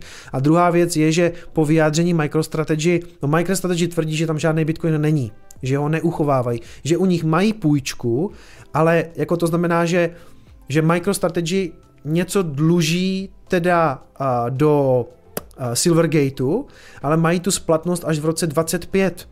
Takže jako tam není žádný problém. Prostě Sailor řekne, no tak máte problémy, no tak co jako, co po nás chcete, jako, že, že nám jako to zesplatníte jako teďka, fuck off, my máme ve smlouvě napsaný rok 25, prostě jako nezájem, jo, takže tam není žádný problém s MicroStrategy, si myslím. A firmy jako, pak ještě se k tomu vrátíme. Je asi největším, nejznámějším poskytovatelem bankovních služeb kryptoměnovým společnostem, nyní se ovšem zmítá v krizi, všechno víme, všechno víme, nevydali roční zprávu, ano, ve světě kryptoměn to vyvolalo otázky ohledně budoucnosti vztahu mezi kryptoměnovými společnostmi a bankami, zda je na trhu kryptoměn dostatek likvidity a zda někdo může Silvergate nahradit, pokud nepřežije současnou krizi důvěry. A za prvé, eh, já si myslím, že to spíš nepřežije, mm, a pokud to přežije, tak to bude dost jako poš, s pošramocenou pověstí, ale nebojte se, já se nebojím o to, že by se toho někdo nechytil. Prostě pokud v tom prostoru najednou vypadne největší hráč, tak někdo v nějaké bance řekne, ty vole, jako budeme na to trošku nebudeme, nebudeme financovat takový blázny, jako je, FT, jako je SBF a podobný prostě podvodníky, ale prostě pokud teď to vypadne někomu, nějakému legitimnímu biznisu, jako je Coinbase, která je prostě zapsaná na americkém Nasdaqu a zhání banku, už si to bez tak jako vyřešila, určitě si to vyřešila, protože oni nejeli jenom s tím Silvergatem, ale prostě přijde nějaká jiná banka, která řekne, OK, my do toho jdem kluci, my jsme se toho krypta báli, ale teďka prostě by nás to v celku zajímalo. Kryptoměny potřebují přístup k tradičnímu finančnímu systému, jasná věc. Bankovní cenzury a složitý přístup k bankovním službám není domenou jen České republiky, ale jedná se o globální fenomén. Silvergate v tomto směru tvořila světlou výjimku, vyvinula síť Silvergate Exchange Network, SEN, která umožňovala klientům poslat v reálném čase americké doly na ostatní klientské účty. Čili oni měli udělaný něco, co by si přálo být možná XRP a XRP nikoho nezajímá, protože jak vidíte, tak ten Silvergate si udělal něco svýho. Asi to nejelo ani na žádným blockchainu, prostě měli něco, co fungovalo, nevím, jak to fungovalo, ale byli schopní prostě dělat v podstatě okamžitý settlementy, jo, takže v té síti prostě kolovali peníze okamžitě, okamžitě se to vyučtovalo, což ten, což ten kryptoměnový biznis potřebuje, teď to vypínají, bohužel, jo, takže to se bude nějakým způsobem nahrazovat, jistě to bude nahrazeno XRP nebo Cardanem. ne, promiňte, promiňte. Dost toxicity, dost, dost toxicity. Nebo čím by to ještě mohli nahradit? Solanou, akorát, že ta každý druhý den stojí. V praxi to fungovalo tak, že kryptoměnové směnárny a institucionální investoři mohli díky této službě okamžitě posílat dolary a konvertovat je do kryptoměn. A tak ve čtvrtém čtvrtletí roku 2021 síť SEN zpracovala převody v hodnotě 219 miliard dolarů. Na konci tohoto roku patřila mezi její zákazníky skoro stovka kryptoměnových burz a téměř tisíc institucionálních investorů. Takže fakt jako velká věc, ale představte si, jako dobrý, co to jako znamená pro Bitcoin? Co přesně to znamená i, i pro cenu Bitcoinu? Zkrachuje tahle ta banka.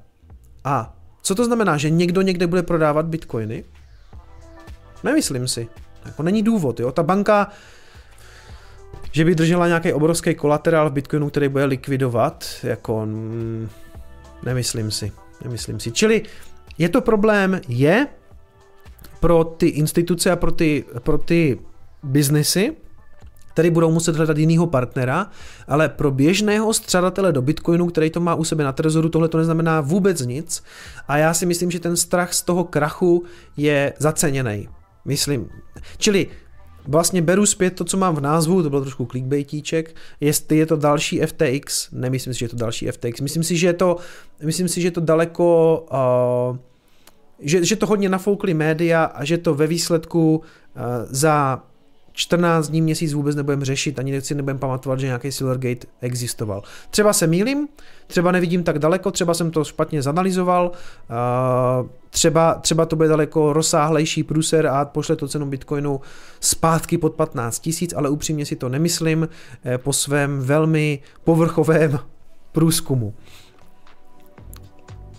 Dobře, zmizí likvidita, zmizí likvidita, ale v podstatě fiatová, jo? takže ten trh se trošku jako zasekne, ale že by to jako zhodilo cenu Bitcoinu, jako, který se z velké části stejně i pořád obchoduje uh, proti stablecoinům, jo?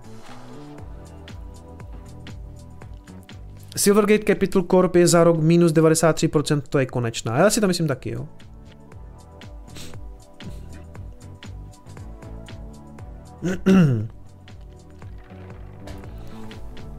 Je tedy otázka, zda klienti Silvergate najdou adekvátní náhradu po té, co Silvergate svou síť se pozastavila. Bez bankovního účtu a spojení nejde dělat biznis. Současné problémy Silvergate mohou tedy posunout kryptoměnovou adopci i o několik let zpět.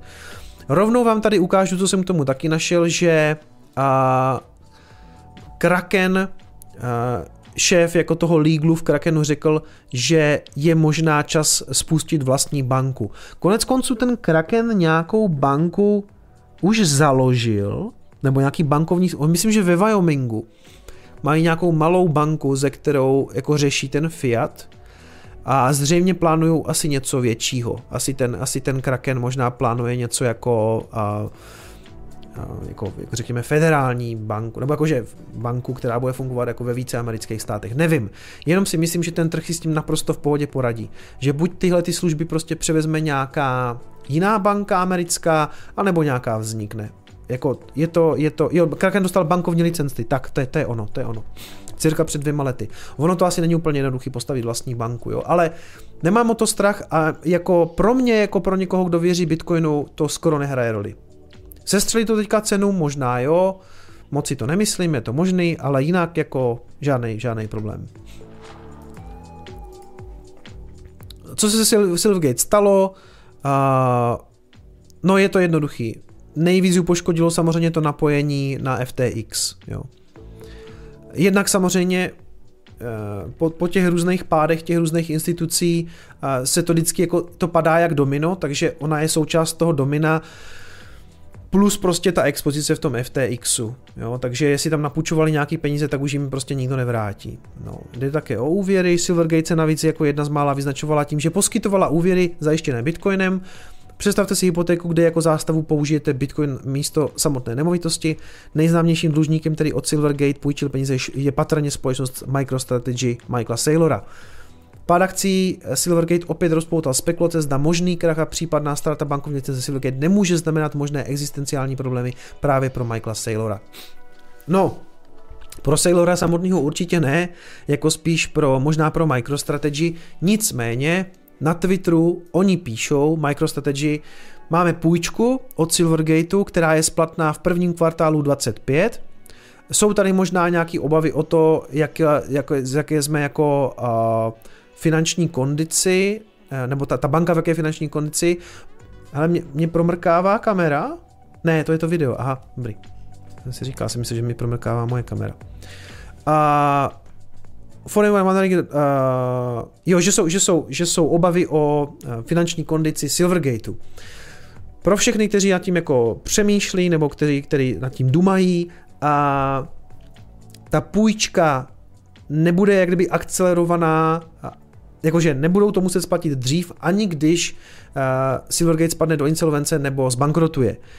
Náš kolaterál není uložený u Silvergateu, a nemáme žádný jiný finanční vztahy se Silvergatem. Čili za mě naprosto OK, za předpokladu toho, že MicroStrategy tady v tom tweetu nelže. A nemyslím si, že by lhali. Čau číky. A dám si pivo. Čau, čau, číky. Pozdravím Číkyho. Dám si z toho pivo. Takže za mě Eh, se žádná, žádná další exploze nekoná. S tou se nacionální země na Twitteru začaly objevovat spekulace o tom, že jasně, ano, že by mohl být eh, dluh zesplatněn, v případě se toho smluvního vztahu bude moci Silvergate vyvázat takovým způsobem, že jí buď připadne zástava spočívající bla bla bla. Tyto spekulace však MicroStrategy rychle vyvrátila, je pravda, že má u banky Silvergate dluh, ano, jasně, jasně, když už si půjčujete peníze, chcete pevně vědět, kdy je budete muset splatit, věřitel si pak může pohlídat, aby dodržovali určitá pravidla, tady například, abyste platili pojištění, daně a tak dále. Dodržování těchto pravidel má dlužník ve své moci. Přenášet však na dlužníka riziko předčasného splacení, pokud dojde k problémům na straně věřitele, čili té banky, by nedávalo smysl. Nemůžete si půjčit peníze a vystavit se riziku, že k akceleraci dluhu dojde z důvodu událostí na straně věřitele. Prostě to, že krachuje ta protistrana, může být, může být eh, pro MicroStrategy, jim to může být úplně jedno. Jo? Takže za mě, za mě dobrý. Co pro vás problémy Silvergate znamenají? Pokud jste retailový investor, který nakupuje krypto v malých objemech, pak se vás problémy Silvergate z krátkodobého pohledu moc netýkají. Tedy minimálně, pokud bance nebude odebrána licence, případně neskončí v insolvenci, to by asi mělo krátkodobý vliv na cenu. Je to možný, nicméně já si myslím, já si zkrátka myslím, že už je to zaceněný. Jako to, to, to, já si myslím, že to zkrachuje.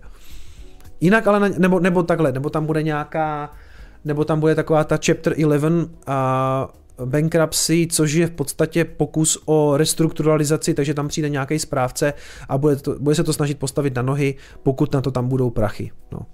Nebo vůle, nebo tak něco.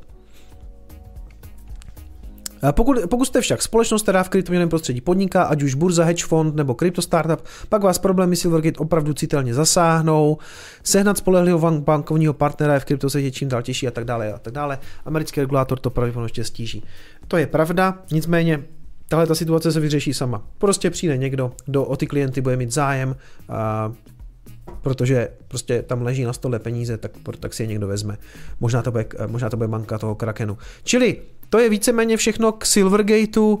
A nemám z toho obavu, a myslím si, že to nejhorší, co se týče jako pádu ceny, už je za náma v okamžiku, kdy tyhle ty informace jako kdyby rupnuly.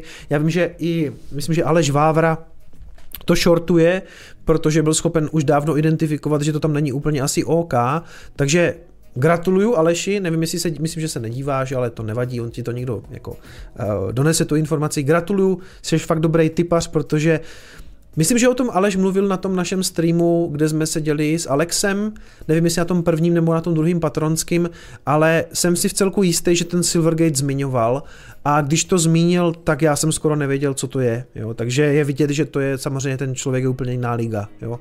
Já jsem pouze čtenář eh, eh, novinových titulků z různých kryptomédií. Včera je to normální, tady píše One Beer Show, uh, zkrachuje banka a vy musíte předčasně splatit hypotéku. On to tady, myslím, píše taky, že se to tak stalo u té Sberbank, své, že dojde z důvodu odhlásí na věře. Své o tom vědí všichni, kdo mají půjčku od padlé Sberbank, pro dlužníky se její insolvencí nic nezměnilo. Aha, tak tady třeba u Sberbank se to nestalo. Jo, tak nevím, ale jako je to možné, já to, to jako o tom nerozumím.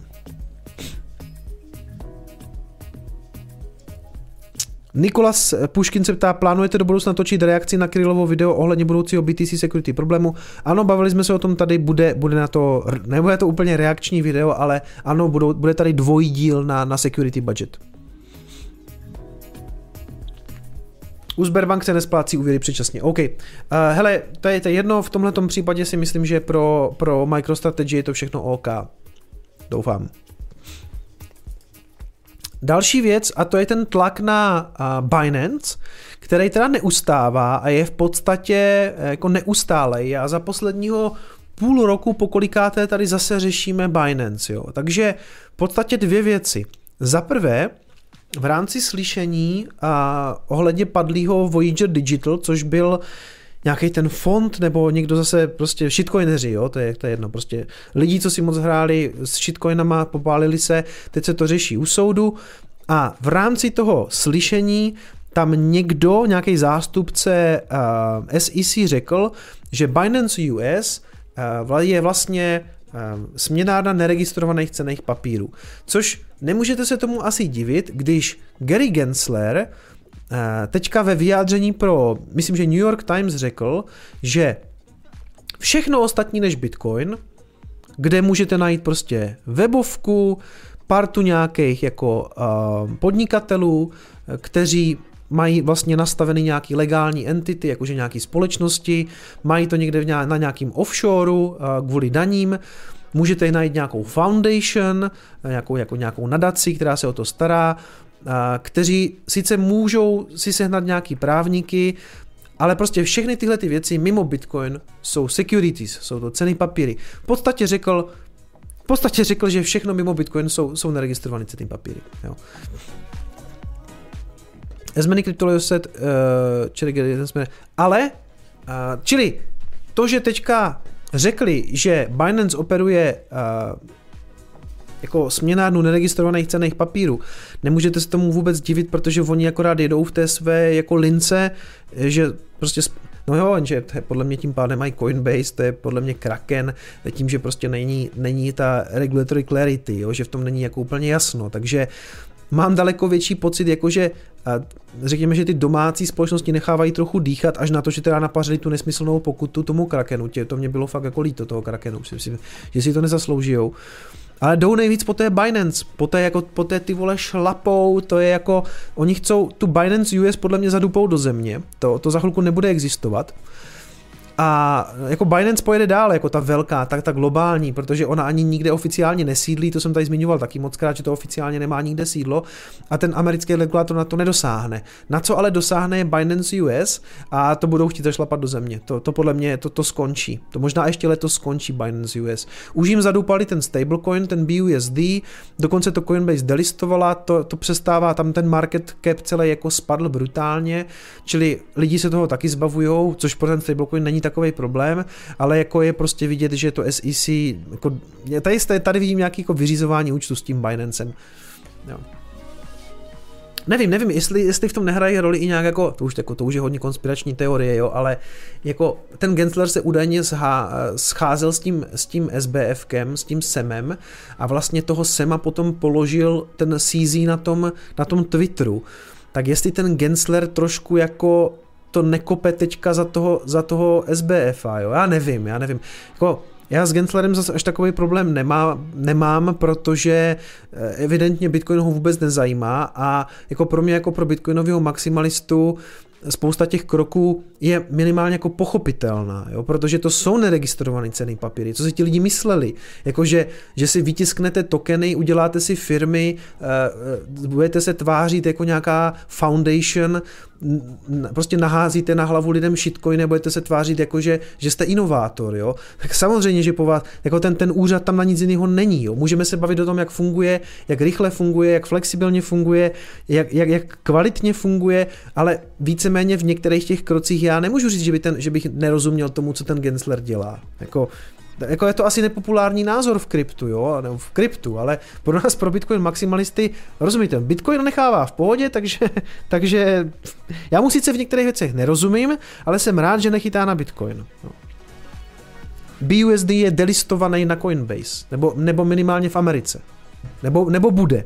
Nebo brzo bude. Je na Binance určitě ne. Na Binance, Binance tak jako je to její, je to její stablecoin, ale ona ho vedla i Coinbase. A ta ho delistovala.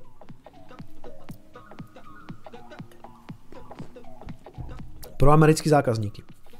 Nevím jak u nás, nevím, nevím, nevím, nevím jestli je to vůbec u nás. Ano, takže v rámci, já se ještě vracím tady k té kauze, v rámci toho projednávání Voyager Digital tam prostě zaznělo, že uh, tím, že navíc prodávali ty tokeny toho Voyageru, tak to je jednoznačně neregistrovaný, neregistrovaný cený papír a to prodávala Binance US a tím pádem oni operují vlastně eh, nebo provozují eh, neregistrovanou, eh, směnárnu neregistrovaných cených papírů. A jako samozřejmě 90% těch shitcoinů jsou neregistrované ceny papíry. Tady se to projednává jenom nebo tady jim, to, tady jim to nahrálo to, že se řeší ten Voyager Digital, který vydal vlastní token. Proč nemá Binance USDC? Já myslím, že na Binance je USDC. Že tam je, že tam je víc stablecoinů, oni dělají i s Tetherem. Oni chtěli mít svůj stablecoin. Jo. Ono je, provoz stablecoinu, jak jsem pochopil, je docela dobrý biznis, protože vy vyzbíráte peníze a pak uh, můžete ručit Neručíte třeba tím dolarem, nenecháte tam ten dolar ležet, ale něco s ním děláte. Nakoupíte třeba ty takzvaný T-bills, takový ty krátké americké dluhopisy. A oni něco generují třeba jako 5% ročně, takže vy, vy tam máte ten kolaterál ne v tom dolaru, ale nakoupíte za to něco jako relativně safe, což jsou ty státní dluhopisy a bez práce v celku jako vyděláváte. Ono je to potom blbý, že když ty, kdyby ti lidi chtěli všechno vybrat, tak budete mít problém to zlikvidovat. Klasický Není to úplně problém jako s frakční rezervou, ale jako na, máte to v ceném papíru, jo. To je to, co, to je to, co kritizuje Aleš Vávra u Tedru. Tether to nedrží v tom dolaru, oni nemají ty dolary. Oni ty dolary vzali a koupili si ty americké T-billy a, a dluhopisy a vydělávají tím, že mají nakoupený ten dluhopis, který je v podstatě relativně safe. Jenom kdyby všichni přišli, že chtějí vykešovat eh, ten tether, tak to praskne, protože oni ty peníze asi nebudou mít, ale jako zrovna u těch státních dluhopisů by byli schopni to asi jako prodat, jde o to, jestli by ta, jestli by ta likvidita stačila, jako jo. Doufám, že to říkám správně. Před pár měsíci zrušili obchodování USDC páru, nějak sloučili orderbooky, na to jsme to museli vypnout ty páry. Aha, tak jo, to jsem nevěděl. Binance sloučila všechny USDC měnové páry přímo z USD. Aha, aha, OK, OK. Víte, no tak. Dobře, dobře. Tak to je, to je novinka pro mě. Už jsem dlouho nezapnul Binance. Jako účet pořád mám, ale... Jo, prosím vás, jedna zásadní věc. Ať už to Binance je v problémech nebo není v problémech, tak já doufám, že už tam nikdo nemáte peníze.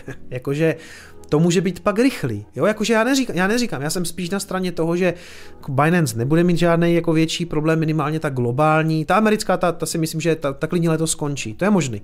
Ta americká může skončit. A předpokládám, že nemáte peníze na americké. Ta globální si nemyslím, že se dostane do nějakých jako extrémních problémů, ale doufám, že po zkušenosti s FTX tam nikdo nemáte peníze. Jo? A vždycky mi tady tradeři píšou, no jako, a jako co máme dělat, když to traduje, tradujeme? Tak to netradujte, kluci. prostě buďte hloupí hodleři jako my, my to máme na trezoru, můžeme v klidu spát. Ráno, když se probudíme a zhoří nějaká burza, tak si řekneme, tam jsem taky neměl bitcoin. No, takže tak. Ona i ta velká Binance nakonec, jo, to, to jako, Ježíš Maria, ten, ten FTX to byla druhá nebo třetí největší burza. Ona teda docela rychle vyrostla, ale jako kdo by čekal, že to takhle skončí? To trvalo hoší dva, tři dny a bylo vymalovaný. Prostě nic, jako, jako klepali jste tam na SBF vrať peníze a on řekl, ty vole, ne, tady mám teďka něco rozjetý s Karolinou, jo, takže nebo v bazénku. Okurkový saláty děláme, jo, takže prostě jako už peníze nebyly, už byl jenom okurkový salát, no. Mouka možná nějaká.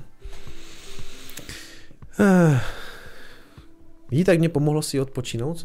Hned, hned jsem o něco vtipnější. Dostav byli Blazed Soul on the facts, uh, bla bla bla. Jasně, to jsme tady probrali. To jsme probrali.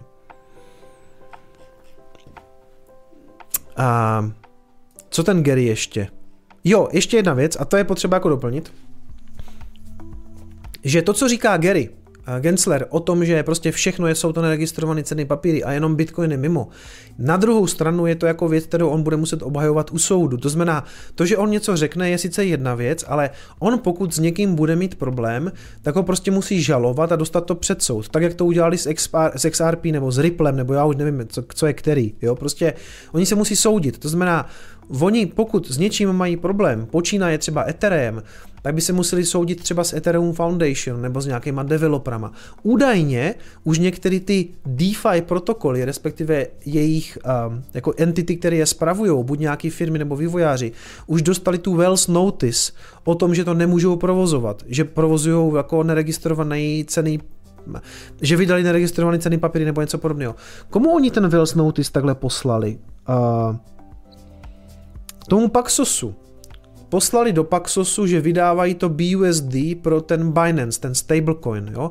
Že, že vydávají neregistrovaný cený papír a dostali tady ten Wales Notice, což je takový jako, uh, takový jako takový dopis z SEC, jakože ty, ty, ty, tohle nedělej tak údajně to dostali takový ty major velký, jako ty DeFi protokoly, jako je já nevím, který to byli.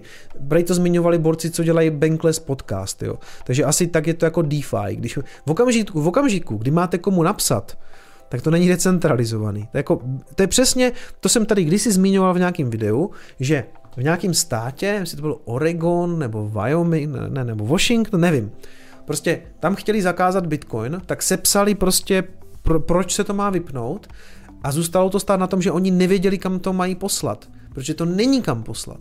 Jo, prostě, ale zatímco u všech těch DeFi protokolů, altcoinů, prostě my víme, co je to za lidi, jo? my víme, který entity to provozují, já tady bohužel jako, možná to bude nepopulární názor, ale já souhlasím prostě s Genslerem s tím, že jsou to neregistrované ceny papíry. Prostě jako dojde jim Wells Notice a bude se to vypínat prostě, to jako to nejde, jako ten, ten Bitcoin je v tomhle tom fakt jako úplně naprosto unikátní. Tam nemáte komu poslat Wells Notice. A, no nicméně ne, jako nemůžeme se divit tomu, co Gensler teďka říká, protože jak tady píšou, dlouhodobě zajímá, eh, zaujímá tenhle ten postoj, takže kdo se teďka tady tomu přístupu diví, tak si myslím, že uh, nesleduje Bitcoinový kanál, protože to tady zmiňuji už nějakou dobu. Pojďme dál. Uh, na, jo, David, další fat, jo, vyšel článek uh, ve Forbesu o tom, že Binance si hraje s tím uživatelským kolaterálem. To znamená, že uh, tam vzali necelý 2 miliardy dolarů, nebo 1,8 a údajně Forbes to nějak jako uh, analyzoval a vlastně to mělo být nějaký krytí právě toho, uh, myslím, že to byly USDC, Oni to tady píšou. Prostě část těch fondů, jedna celá, část těch prostředků, 1,1 miliardy, přesunuli do Cumberlandu. Cumberland je společnost, myslím, v Chicagu, to tady taky někde píšou, která se zabývá takovým tím rychlým tradováním, takovým tím high, high frequency trading, jo, prostě jako uh, skalpování, asi jako algoritmický. A oni teda, ten Forbes uvádí, že někdo z Binance vyvedl tyhle ty prostředky, uh, bylo to zřejmě USDC, jakože USDC tokeny, a převedl je té společnosti, aby s tím v podstatě tradovala. A to znamená, že v jisté fázi, ne, fázi nemusely být zajištěny právě ty BUSD, protože těma se údajně jako, že, že to kryli USDC, no to je jedno, to není tak důležitý. Důležitý je, že Forbes tady tvrdí, a nemá proto mimochodem úplně moc důkazů, jenom nějaký jako přesuny na blockchainu, že prostě se vzali část těch jako uživatelských prostředků a někdo s nima nějak gamblil, tak jak to bylo v FTX, jo. Že prostě vzali ty prostředky, poslali do nějaké firmy, tam s tím někdo obchodoval, že jsou to uživatelské vklady. A Binance tvrdí, že to není pravda, že to byly standardní přesuny v rámci jejich peněženek a že nikde s žádnýma uživatelskýma vkladama se netraduje. Nevím, nevím. Jenom vám říkám, že možná pokud tam máte uživatelský vklady, tak se s nima gamblilo, jo? A třeba, třeba, to vůbec ne, třeba se to vůbec nestalo. Nevím, ten Forbes proto nějaký úplně, myslím, super um, důkazy nemá. Jo? A Binance to spochybnili, ale jako víte co, don't trust, verify. A vzhledem k tomu, že to nemáme jak uh, verifikovat, tak je prostě nejjednodušší na té burze ty prachy nemít. No. Dám si ještě jedno pivo.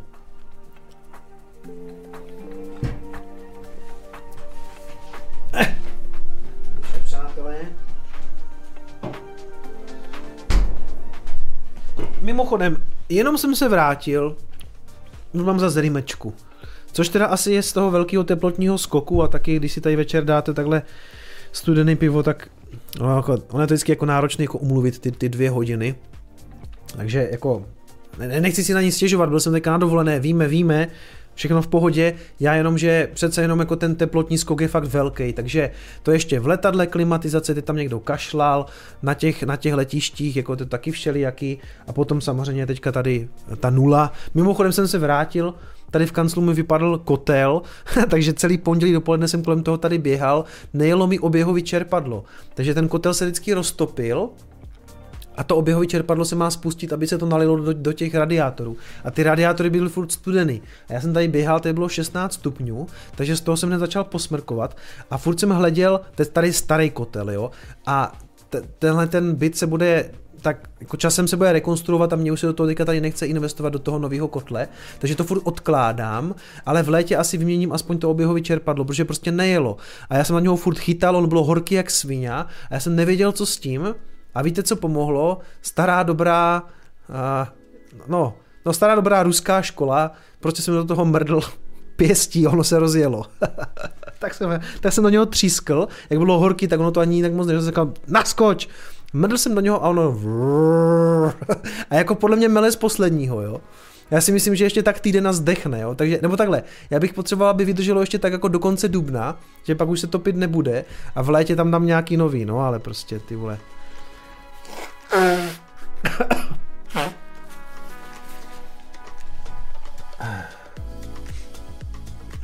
Tak to máte, no.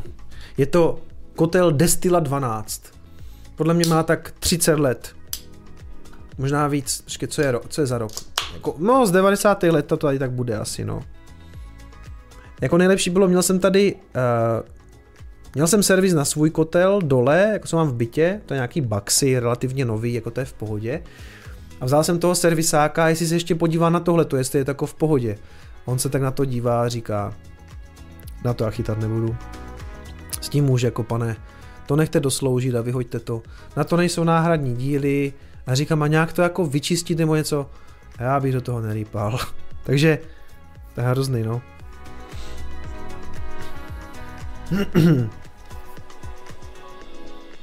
Mám v bytě Destilu z 98. roku, pamatuje Nagano, tak je mi ho taky líto vyhodit, no.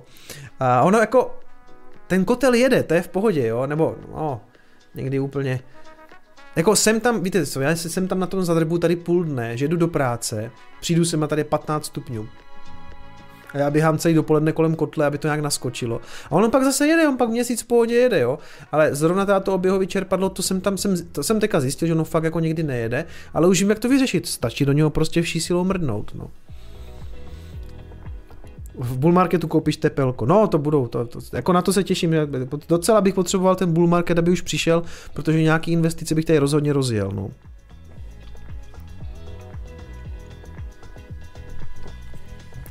Ti, co opravá, řebnu do toho a je opraveno. No, a přiznám se, že jestli jste viděli stavbu uzlu, tak víte, že nejsem úplně nejvíc nejzručnější člověk na světě, co se týče takové té jemné motoriky a tak. Ale v některých věcech jako, některé věci si jako rád, sem tam se mi něco povede spravit, jo. Ale jako, co chcete dělat s tepelným čerpadlem, který je komplet horký, jako, já bych to potřeboval vyměnit, ale, ale to, to, jako to, nez, to, to říkám, to nezvládnu. Vyměnil jsem baterii třeba na dřezu, to já jsem jako zvládnul, jsem na sebe pišnej, to, to, to jsem zvládnul. To jsem to tak ještě opravil, co mi přišlo, jako že jsem byl fakt hustý. Nevím, ale na tohle jsem si netroufnul. Ale, ale tak jsem byl nasraný, že to nejede, že prostě třísk a teď jsem jenom no to byla, oši, já jsem byl tak šťastný, protože jsem hned jsem přišel a jako za tři minuty všechny ty radiátory byly prostě horky, to byla pohodička. Určitě na to nesahají, celé se to rozsype. No, já se obávám, já jsem se hned díval, našel jsem zajímavý kanál na YouTube, našel jsem něco jako tepelné čerpadlo a našlo mi to kanál, který se jmenuje Vidlák. A je tam takový týpek, má třeba 50 tisíc odběratelů, má tam takovou dílnu a jako spravuje věci. Jo, jako rozumí tomu v celku, má tam nějaký motorový pily a prostě takový ten kutil, takový ten echt kutil. Tak tam ukazoval, co se na tom jako může vyjebat, tak ukazoval tam, jak se mu z toho vysypaly ty ložiska, jako to bude úplně v prčicích, jako vemte, jestli je to tady z těch 90 90. let, tak je zázrak, že je tam furt stejný oběhový čerpadlo. No. Vidláka znám, taky mi pohodl, pomohl s čerpadlem. Vidlák je hustý, podobně jako Amperák. Je to jsou hustý kanály. Tyvo. Já to, to budu dělat, tak žádný bytka. Co bych tak dělal? Já bych vařil, já bych vařil, abych griloval. No. A to už jsou taky, to je spousta těch kanálů. Tak, že ten Pipmaster, teď jsem tam, když třeba něco jím, tak si pustím vždycky starého fotra, protože on vždycky jede někam něco jíst, jo. A mě u toho mýho jídla se, se sem tam jako baví dívat na někoho, jak něco jí, tak, tak já jsem úchyl, no, takže... Pojďme dál, je půl desáté, to tady zase natahuju, takže ano, uh, pojďme přejít do takové volnější fáze Coinespressa.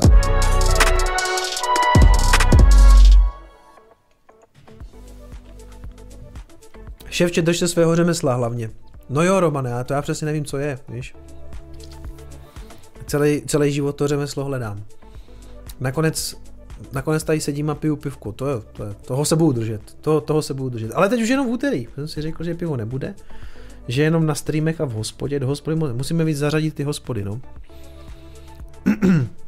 tak, uh, první zpráva v dnešním Coinespressu, dnešním živém Coinespressu je, že po letech tedy ti kreditoři, kteří měli e, nějaký svoje bitcoiny na MT Goxu, který zkrachoval nebo byl vykraden, nebo to byl inside job, my vlastně do teďka nevíme, tak zkrátka konečně to vypadá, že by mohli dostat vyplaceny svoje bitcoiny. Jedná se asi o 140 tisíc bitcoinů, nebo 137 tisíc, je to asi 3 miliardy dolarů při současné ceně a je potřeba si taky uvědomit, že ano, vlastně tady je to napsané, že eh, ty výběry tam přestaly fungovat v 7. Eh, února, februára v roce 2014, takže je to vlastně 9 let. Po devíti letech ti lidi se k tomu konečně dostanou, několikrát to bylo odkládané. Já si pamatuju, jak uh, se hrozilo s tím, že začnou ty výběry, to byl ten správce toho, té konkurzní podstaty, zřejmě ten Kobayashi a řešilo se, jestli to nespůsobilo ten bear market, že on začal jako nějak hrozně prodávat tenkrát. Doteďka nevíme přesně, jak to bylo, každopádně to teda vypadá, že ti lidi se konečně dostanou k těm bitcoinům a a začalo se spekulovat, že to taky pohne s cenou, protože samozřejmě, když se po letech dočkáme, nebo se dočkáte těch peněz, teď vám to zroste na eh, x násobek, že jo, jestli tam se vypnuli ty withdrawals na ceně toho 7. února v roce 14, ten Bitcoin stál 800 dolarů, někteří lidi ho kupovali daleko levněji, třeba za 500 dolarů, za 100 dolarů a najednou to stojí 22 000 dolarů, oni ten Bitcoin dostanou. Takže se mluví o tom, že to může být fatální pro tu cenu bitcoinu, pro ten trh, že se dostanou tyhle ty bitcoiny těm lidem oni to okamžitě dumpnou, prostě to vezmou a prodají to a pošlou cenu někam hrozně nízko. Tak, já jsou, podle mě jsou tak tři důvody, proč se to jako nestane. Za prvé, a píšou to tady vlastně v tom souhrnu toho bloku, je to zhrnutý velice dobře. za prvé, to probíhá od 10. března, to je někdy za tři dny, do 30. septembra, září, na půl roku to budou rozdělovat, takže ani oni zřejmě nejsou tak hloupí, aby to všem dali najednou, aby to jako nějak rozře, eh, aby to, prostě to rozředí, jo, časově. Takže pokud ti lidi to teďka dostanou, někdo to dumpne, tak jako to asi hned tak jako nepoznáme, pokud to skutečně budou dávkovat půl roku.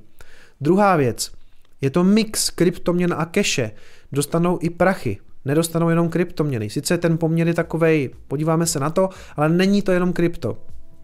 Ale je to myslím Bitcoin a Bitcoin Cash, teda mimochodem žádný, žádný jiný kryptoměny. A navíc, eh, pokud nebude zase nějaký prodloužení, ten delay, protože já si pamatuju, že jsem tady mluvil o tom několikrát, že jsem říkal, blíží se vypořádání MT Goxu a nikdy to nedopadlo, vždycky se to odložilo za dalšího půl roku. Teď to teda vypadá teda na spadnutí, skutečně. Mimochodem ptali se Adama Beka, eh, CEO Blockstreamu, ten tam nějaký peníze měl, nějaký bitcoiny, co s tím bude dělat. A on říkal, hele, já jsem to v podstatě v hlavě odepsal, takže je to pro mě nějaký bonus, který půjde rovnou do cold storage, prostě někam na trezor.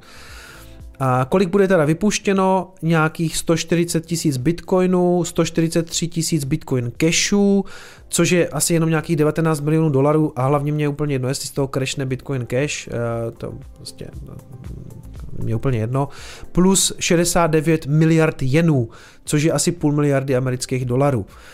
A navíc to bude tak, že vždycky prvních 200 tisíc jenů, ona to byla japonská burza, proto je to v jenech, 200 tisíc jenů vždycky dostanete, každý ten kreditor, každý ten, který mu jako ta burza to dluží, tak to dostane v tom jenu.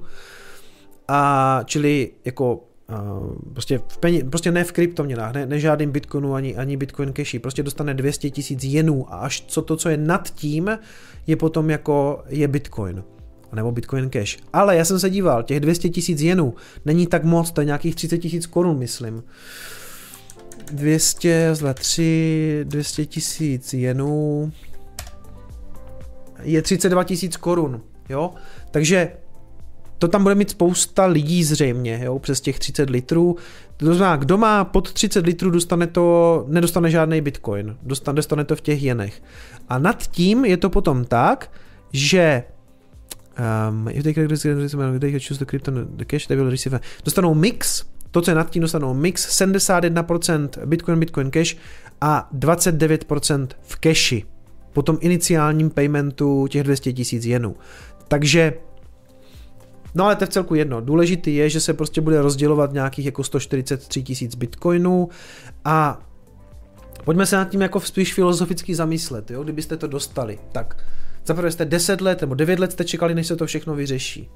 A pokud jste si nechali to, protože si to může, vy jste si to mohli v nějaké, vy jste to mohli i odprodat, jo, vy jste mohli, tam byla nějaká, vy jste tam dostali nějaký jak kdyby kredit, který jste jako drželi a ten vás jako ten vám udržel ten nárok na ten Bitcoin. Mohli jste to někomu prodat. Pokud jste na to neměli nervy, nechtěl se vám čekat, tak byly firmy, které to skupovali, nebo jednotlivci, kteří to skupovali. Ale pokud jste to drželi a řekli jste si, počkám si, tak jste zřejmě sledovali, co se děje jako na Bitcoinu. A asi mu třeba věříte. Teď vám přijde možná balík peněz, jakože hodně peněz, a budete skutečně z mýho pohledu tak hloupí, že byste to celý dumpli, celý byste to prodali, řekli byste si, a ah, já jsem se tady spálil dost, já chci ty prachy. Takový lidi určitě budou, ale podle mě jich nebude moc. Většina lidí, tak jako tom já přemýšlím si, myslím, že spíš si řekne, tyjo, super, dostane se mi tady spousta bitcoinů, který jsem tam měl, a teď možná něco prodám, protože nějaký peníze by se mi hodily, ale protože Bitcoin sleduju, tak jsem ho viděl dva roky zpátky, jak je to dlouho, rok a půl, a před rokem a půl jsem ho viděl stát skoro 70 tisíc dolarů. Tak si počkám, až vyleze zase na takové částky, protože si třeba myslím, že se tam vrátí, nebo bude stát třeba 100 tisíc dolarů. Takže prodám já teďka všechno, co mi z toho MT Goxu přijde, za mě jako ne, jo? Nebo tak jako, nevím, nejsem v té situaci, možná bych se choval jinak, možná by to bylo hodně peněz. Představte si, že tenkrát, pokud to stálo 800 dolarů, vy jste to kupovali levněji, máte tam třeba 100 bitcoinů. Tam přijde 100 bitcoinů, jo? takže to je něco jako, o, kolik to je teďka, bitcoin je půl milionu, a, takže, takže vám přijde něco jako třeba 50 milionů korun v přepočtu. to jsou už jako poměrně asi jako lákavý peníze, ale co uděláte? Půjdete a všechno to vyberete, když věříte Bitcoinu, nebo věříte nějak, nebo jste to asi nějakým způsobem sledovali, tak si vyberete třeba 10, z toho se dá chvilku žít, No, vyberete si třeba 10 milionů řeknete si, OK, to je fajn a zbytek si v tom nechám uložený, protože, jo, takže ta škála těch lidí bude samozřejmě různá, budou v různé životní situaci, ale já si prostě nemyslím, že by se takhle vzalo 143 tisíc bitcoinů a všechno se to prodalo. Něco se prodá, něco ne, ale pokud to bude rozředěný v tom čase toho půl roku, tak si myslím, že to na, na tom grafu ani nepoznáme. Jo, takže tak, můj finální statement je, že se to nijak zásadně do toho nepropíše, do toho grafu, nebo tak, aby jsme to jako poznali.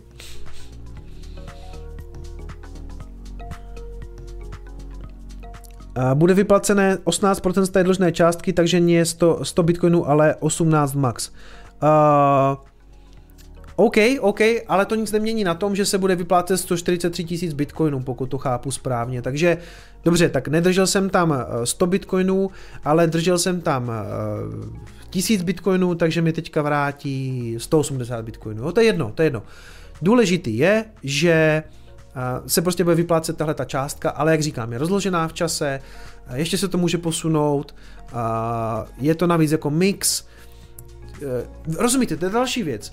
Vy to dostanete v mixu, takže vy, oni už vám něco prodají v podstatě, jo? takže už je to v podstatě prodaný, oni už to vypořádali částečně, takže mně přijdou nějaký bitcoiny a k tomu oni mi ještě nasypou kolik těch procent toho keše, a 30%, 29%, jo. Takže mně přijdou nějaký kryptoměny a navíc jako ještě cash, jakože prachy.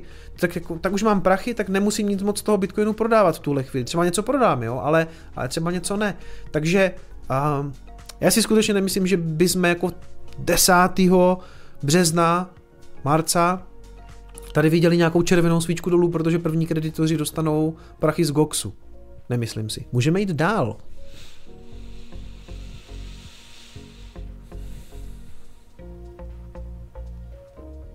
Odkud ty bitcoiny vlastně jsou, když byly tehdy ukradeny? No, tam se něco ukradlo a něco na té burze zůstalo a ta burza potom v podstatě zavřela a řekli prostě nevyplácíme.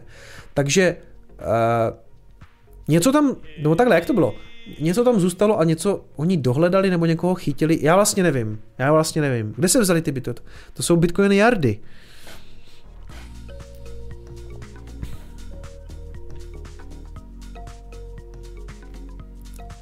Nevím, nevím. Asi tam něco, jako zřejmě tam něco zůstalo, nebo někoho fakt chytili. No plus ano, plus eh, tady ještě píše uh, Frost, plus by to museli zdanit při prodeji, to se jim taky nebude chtít. Pojďme dál, pojďme dál, pojďme dál.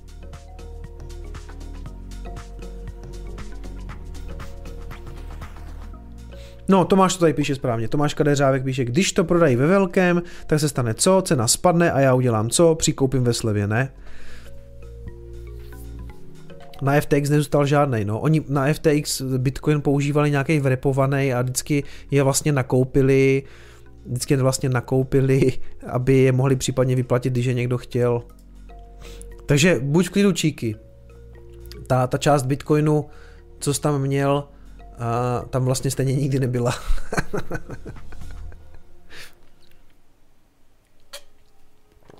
To nebyly peníze Ivana, to byly peníze Jardy. No a tohle se taky stalo minulý týden. To je zajímavý, jo. Oasis app použila nějaký counter exploit, a, aby dostala peníze zpátky z, z, toho wormhole útoku, ukradlo se tam 225 milionů a se musím vrátit trošku na začátek tady té kauzy. Před asi rokem, půl rokem, nevím kdy to bylo, pomocí nějakého toho wormhole, což byl nějaký jako DeFi bridge, neptejte se mě na podrobnosti, protože je neznám, prostě hacker ukradl 225 milionů. A teď a ty peníze částečně byly nějaké společnosti, která se jmenuje Jump Crypto. A nejvyšší soud, nejvyšší soud eh, v Anglii a Walesu teď rozhodl, že Oasis app, což je vlastně jako front-end MakerDAO. Jo? Máte MakerDAO, velký DeFi protokol a ten používá Oasis app, tady tu appku, která je jakýmsi rozhraním k tomu, abyste s tím Makerem mohli pracovat. Je to defaultní rozhraní, to znamená, to, to, ten maker ho používá jako, ano, tady ten Oasis používejte, původně to bylo jako jakousi součástí toho makera jako dohromady, pak to nějak jako právně oddělili, bla, bla, bla. To, co je ale vtipný, je, že ten soud rozhodl, že pokud je tam způsob, jak tomu, jak tomu Jump Crypto, který bylo vlastně okradeno, protože pokud je tam způsob, jak mu to vrátit, tak mu to musí vrátit. A dostali soudní nařízení, že to musí udělat. A co, co oni udělali je, že použili takzvaný admin keys, protože některé DeFi protokoly a jejich většina má takzvaný admin keys. To bývá multisig, to znamená, kdyby několik lidí je schopno, nebo několik entit je schopno podepsat, tak a v podstatě pak si dělat s tím protokolem, co chce, protože to, protože to v podstatě má zadní vrátka. Jo? Říká se tomu admin keys, je to tam kvůli tomu, aby pokud je nějaká, nějaký průser, aby se to mohlo jako opravit, ale prakticky to vlastně znamená, že můžete vstoupit do toho protokolu, podepsat vlastně cokoliv, udělat změnu v tom smart kontraktu a v tomhle případě tady oni v podstatě udělali storno té transakce, řekli tohle to ukradl prostě nějaký hacker a my to tady vrátíme Jump Crypto, protože jsme dostali soudní nařízení. A možná si říkáte, však to je v pořádku. No to je v pořádku jako v tom centralizovaném světě, kde to jako řídí nějaký jako entity, ale to, to DeFi má být jako neutrální a nemá mít vůbec možnost takovou věc udělat. Prostě dokážete si představit, že by přišel jako uh, soud a řekl, a, a, a ten soud by vůbec nemusel být legitimní, mohl by být v nějaké zemi, ve které by jsme vůbec nesouhlasili s tím soudním systémem, nebo by mohl být prostě, jako představte si Rusko, nebo, nebo Severní Koreu, nebo nějaký takový prostě potentáty, uh, a prostě byli schopni nařídit na Bitcoinu, ne tuhle tu transakci vraťte, jo? A zavolali by nějakým developerům nebo Satoshimu a řekli mu, prosím tě kámo, nastav to tam, protože takhle to být nemůže, dostali jsme soudní nařízení, takže to vrať. A v Bitcoinu, světe div se, to prostě nejde. Prostě je to nastavený tak, že ta transakce je nevratná. Já ji někam pošlu a jediný, kdo to může poslat zpátky, je držitel privátního klíče té, transa- té adresy, na kterou to přišlo. A ten mi to může poslat zpátky. Ale já neudělám žádný prostě tady takovýhle storno. Ale co udělali kluci z MakerDAO, respektive jakože toho Oasis Apple, ale to je v podstatě jako to MakerDAO, tak teda řekli OK, my to teda musíme splnit a byli schopni vlastně vrátit to jsou nějaký miliony dolarů zase, jo. Wormhole Attack, OQ20, to je jedno, Oasis, App Config, bla, bla, bla. A tým uvedl, že e, to navrácení provedli přes Oasis Multisig a, a, a vlastně to vyrovnali na ty, na ty adresy toho Jump Crypta.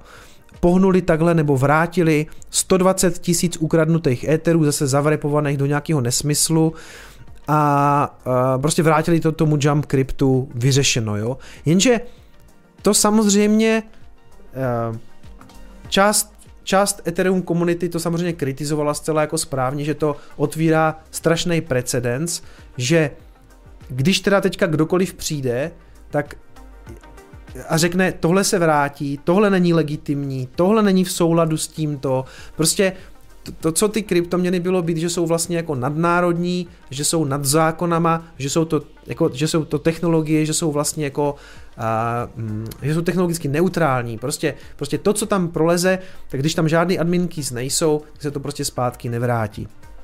Je to strašně blbý precedens, protože teď kdokoliv bude moct říct prostě e, přijít za... Hele, to jsou i takový uh, velký protokoly typu Chainlink, mají ten multisig, mají ty admin keys, tam stačí, myslím, 4 z 9.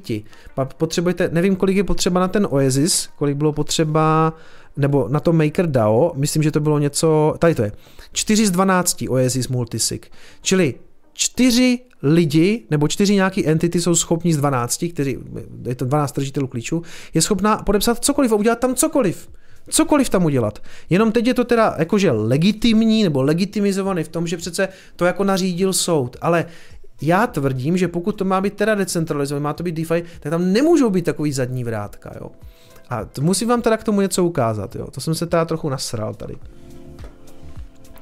Zřejmě nejvýznamnější, to jsem napsal já na Twitter, zřejmě nejvýznamnější DeFi projekt MakerDAO na základě nařízení soudu upravil kontrakt a vrátil 120 tisíc ukradnutých ether, etherů. Umožňují to adminky, které nadále spravují podobně jako jiné významné projekty, jako je třeba Chainlink nebo Polygon. A měl jsem z toho takový jako DAO hack vibes, jo. A Polygon je celá druhá vrstva na Ethereu a taky má ten admin key. Jo, tak ti, ti developři ten admin key mají. A, a pustil se tady do mě Adam Kracík, Kontrakt není blockchain, DAO je komunita token holderů rozhodující o správě kontraktu. Pokud se DAO rozhodl vrátit prachy, tak je to jeho věc, to DAO, nelíbí se ti to, nepoužívej maker. Jaký DAO? Tam žádný DAO o ničem nerozhodovalo. To je právě to, že kdyby to bylo DAO, to, to uctívaný DAO, že komunita se rozhodne a komunita vrátí, tak dobrý, nebo tak se na tom komunita roz, nějakým hlasování rozhodla. Ale tady se DAO úplně obešlo a borci, protože mají prostě ty admin keys, mají zadní vrátka, tak to tam takhle odemčeli a vrátili to zpátky. A DAO ani nevědělo, že se něco takového stalo. Takže tady mě Adam trošku jako, no dobře, pojďme dál. Ještě mi tady napsal, jinak kdykoliv budeš chtít, tak rád pomůžu a vysvětlím rozdíly mezi jednotlivými pojmy. Chápu, že pro BTC Maxis to může být náročné. Každopádně jsem ti kdykoliv k dispozici. Tak já jsem polknul to svinstvo a napsal jsem mu, OK, můžeš mě prosím odkázat na to hlasování DAO, kde, kde si to storno transakce odhlasovali. A tady, myslím, už došlo k tomu, že Adam si to teda konečně trošku přečetl a napsal mi, tady je to vysvětlené, nicméně vzhledem k tomu, že Maker oficiálně nabízí frontend Oasis, protože ten Maker se tváří, že, jako, že ten Oasis jako to, to, jako, to jsou v podstatě stejní lidi, jo, a ten, ten, ten, ty adminky byly použity z toho frontendu, ale to, to nic nemě, to, to, jsou, to jsou jako, to jsou detaily. Důležitý je, že prostě zadníma vrátkama odemčeli ten protokol a udělali si tam, co chtěli a nikoho v žádném DAU se jako na to neptali. A mě by zajímalo jenom tak jako, co si o té jeho odpovědi tady myslíte? S tím jako, jinak kdykoliv budeš štít, tak rád pomůžu a vysvětlím rozdíly mezi jednotlivými pojmy. Chápu, že pro BTC Maxis to může být náročné. Napište mi do, chatu, co si o tom myslíte. Mě to jako trošku naštvalo. Troš, to, troš, to, trošku víc mě to nasralo. Uh, mimochodem, kontakt, tady píše, kontrakt není blockchain, DAO je komunita, já tady nic o žádném blockchainu nepíšu. Nic tady o blockchainu nepíšu. Není co tady za vysvětlování. Jenom já vám řeknu, já vám řeknu, co si, co si o tom myslím tady, jo.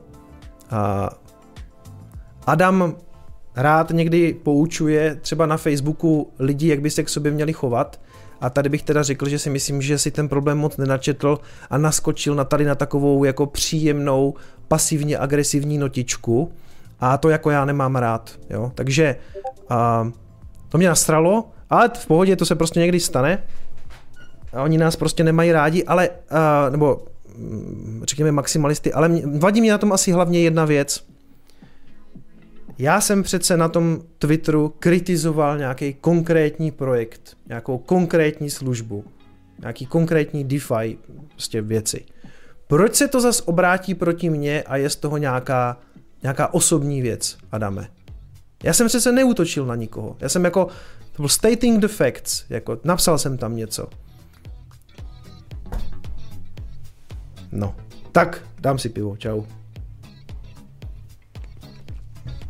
No, uh, podobně je na tom mimochodem třeba Chris Black, to je skvělý týpek, který právě kritizuje, nebo to je týpek, který má rád Ethereum a byl teďka na Ethereum Denver, tam se za chviličku taky podíváme. A ten kritizuje ty jednotlivé DeFi projekty a právě za ty multisigy. Že tam ty adminky jsou, jo. Um, Prostě takové věci, jako ty velké věci, jako Chainlink, jako Polygon, jako MakerDAO. A to je úplně jedno, jestli je to přes nějaký frontend nebo prostě to má, to má ty admin keys a pak si tam může dělat, co chce. Prostě já, já to nechápu, jo. Vysvětlím. Jedna z věcí, kterých se spousta lidí obává, když objeví Bitcoin, tak je ta otázka. A ah, a ne, nejsou tam někde nějaký zadní vrátka, nemůže přijít ten Satoshi a něco tam udělat. A já vždycky říkám, ne, není. Konec konců ten kód prostě auditovalo stovky, možná tisíce lidí a všichni tam takovou věc samozřejmě hledali. A když ten systém dobře znáte, a, a, a nastudujete si to, tak zjistíte, že tam prostě nic takového skutečně není. A je to open source, můžete si to přesně přečíst, nebo, nebo teda minimálně znáte lidi, kteří toho byli jako schopní, protože nejsme všichni programátoři, ale prostě jsou stovky, desítky lidí vám prostě řeknou, ne, nic takového tam není, je to skvěle vymyšlený, je to skvěle naprogramovaný. A pak za půl roku ti lidi prostě jedou tady ty DeFi shity, který tam prostě mají ty zadní vrátka, to tam je, je to v tom kódu napsaný, potřebuješ 4 z 12, nebo potřebuješ 4 z 9. Celý chaining je, stojí na čtyřech lidech, o kterých nevíme, jak se jmenují, kde jsou, v jaké jurisdikci se pohybují, v které jsou zemi a když budou chtít, tak to celý zajebou. A největší sranda by byla zrovna u toho Chainlinku, protože to je Oracle, který používá většina těch DeFi nesmyslů a když tam někdo udělá pěkný pruser, tak se to celý zhroutí. A jak říkám, udělají to čtyři lidi se čtyřma klíčema. A všem je to úplně, tváříme se sluníčkové, pojďme jim věřit, jsou to super kluci. Jasně. A slyšeli jste do prdele někdy Don't Trust Verify? Prostě já to nechápu. A pak já se dovolím to kritizovat na Twitteru a dostanu tam čočku, nebo jakože, pojď já ti vysvětlím rozdíl mezi DAO a blockchainem. Ne, nechci. Já tomu rozumím. Prostě. Jako, já myslím, že vím, o čem mluvím. A tohle to prostě, to mě, no nic, tak, tak jsem se trošku tady vytočil, ale uh, zase hodíme se a mě to hrozně pomohlo, já si dám pivo. Prostě chápete to? Já to nechápu. A všichni jako, Prostě super, DeFi, pecička. Pojďme věřit klukům, že, že to nevyjebo, že to, že to nevykradou. Ah.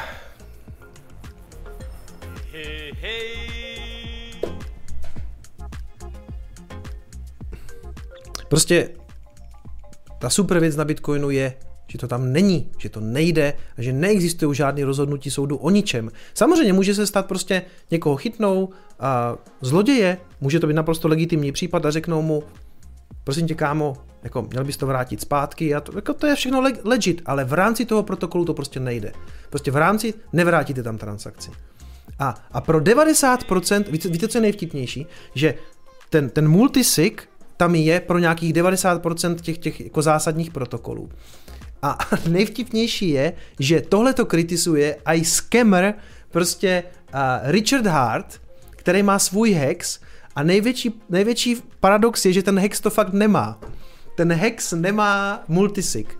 A on se tím může pišnit, on tam má udělanou jako jinou srandu, on tam má zase udělanou, že tu adresu, na které se to jakože pálí a ty ovečky mu tam posílají to, to obětování a obětují tam ty étery a ty, a ty RC20 tokeny, aby to vlastně aby jim to vydalo nějaký ten jiný jako shit, takže on to má udělaný a když se ho zeptáte, či je ta adresa, tak on řekne, že to nemůže říct, protože by porušil ty pravidla toho SEC.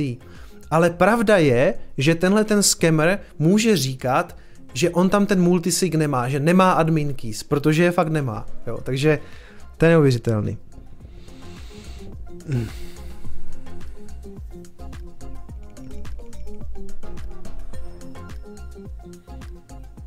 po dovče mu rupne cévka. Ne, právě že, právě že já jsem po té dovče takový jako uh, odpočinutý a jako plnej té energie, že si můžu dovolit udělat takový rent a udělat si jako tak jako pěkně dobře. Protože si myslím, že tady jsem v právu. Tady jsem prostě v právu a jako nepotřebuju zase úplně jako nějaký poučování na Twitteru, protože si myslím, že v tomhle případě jsem věděl, o co se jedná, že jsem to měl načtený a Adam to načtený neměl. Takže, ale nic, necháme to být, já to nechci, nechci z toho dělat žádnou tady válku, o nic nejde, protože jsme si vyměnili jako nějaký názory, dobrý, pojďme dál. Hmm. Tady to mimochodem ten Maker ještě jako vysvětluje, jako jak to vlastně bylo a že to jako nebylo v tom Makeru a že to, že to je v tom rozhraní toho, toho Oasisu, jenže ten Oasis je jejich defaultní jako front-end a ve výsledku je to úplně jedno. Jako tady píšou lidi prostě, a, že je to úplně jedno, že ve výsledku, jakože na hezký, po, he, hezký pokus, ale vaše reputace je prostě pryč. Jo. Dobrý damage control, ale prostě body za snahu, ale sorry, sorry ale ne. Takže za mě taky ne. Pojďme na nějaký srandy. A toto je dobrý, no. Takže eh, na Bitcoinu máme NFTčka, to už všichni víte.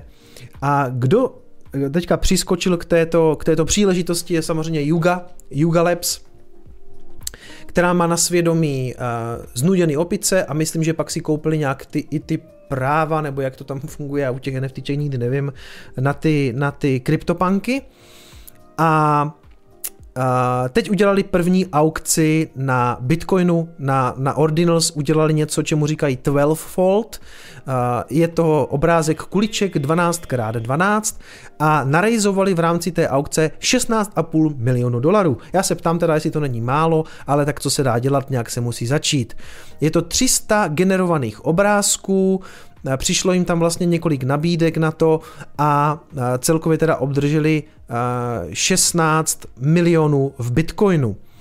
Nejvyšší nabídka byla 7 bitcoinů, nejnižší nabídka byla 2,5 bitcoinu, 2,25 nebo respektive nejnižší úspěšná, jo, protože uh, vlastně, uh, vy jste, to bylo vtipné, oni to udělali jako aukci a ta aukce byla, je velmi kritizovaná. Mimochodem, o, o co se tam jedná, je to to tady stlumím. Uh, nevím přesně, tohle vypadá jako nějaká Cinema 4D, ale prostě výsledek je ten, že na konci jsou generovány ty obrázky 12x12 kuliček na takovým plátně, jo? Vypadá to takhle.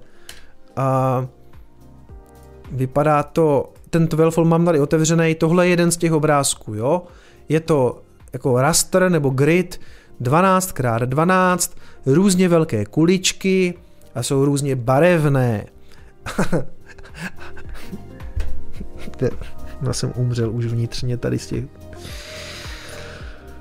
Protože... Protože tohle si chcete koupit za 7 bitcoinů.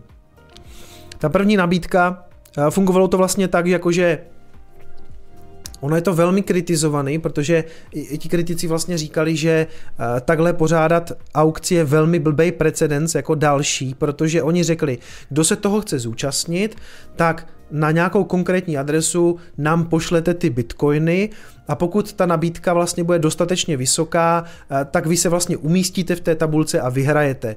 Což ten uh, Rodermore, ten, ten um, autor těch ordinals, Jo, tady tam psaný, aukční proces vyžadoval, aby ti bajeři transferovali ten bitcoin do Yuga Labs, a na nějakou depozit adresu a v pří, oni to uložili ten bitcoin a v případě úspěšné aukce prostě řekli, ano, umístili jste se. A podle eh, toho ordinal usera řekl, tohle je skemerův jako sen, jo, že řeknete, bude aukce, pošlete nám bitcoiny, a možná vyhrajete. To je úplně, prostě to jsou úplní idioti. Já jsem, to, to je banda úplných dementů. A i, i Casey Rodermore řekl, že a, že tím, že oni jsou jedna jako z nejznámějších NFT značek, tak udělali fakt blbej precedens na tuhle tu věc a že řekl, že a, doufá, počkej, ten tady ten tu, že doufá, že, že nepřijde někdo s podobně jako degenerativním bullshitem znovu. Že, tady bych ten napsal, že...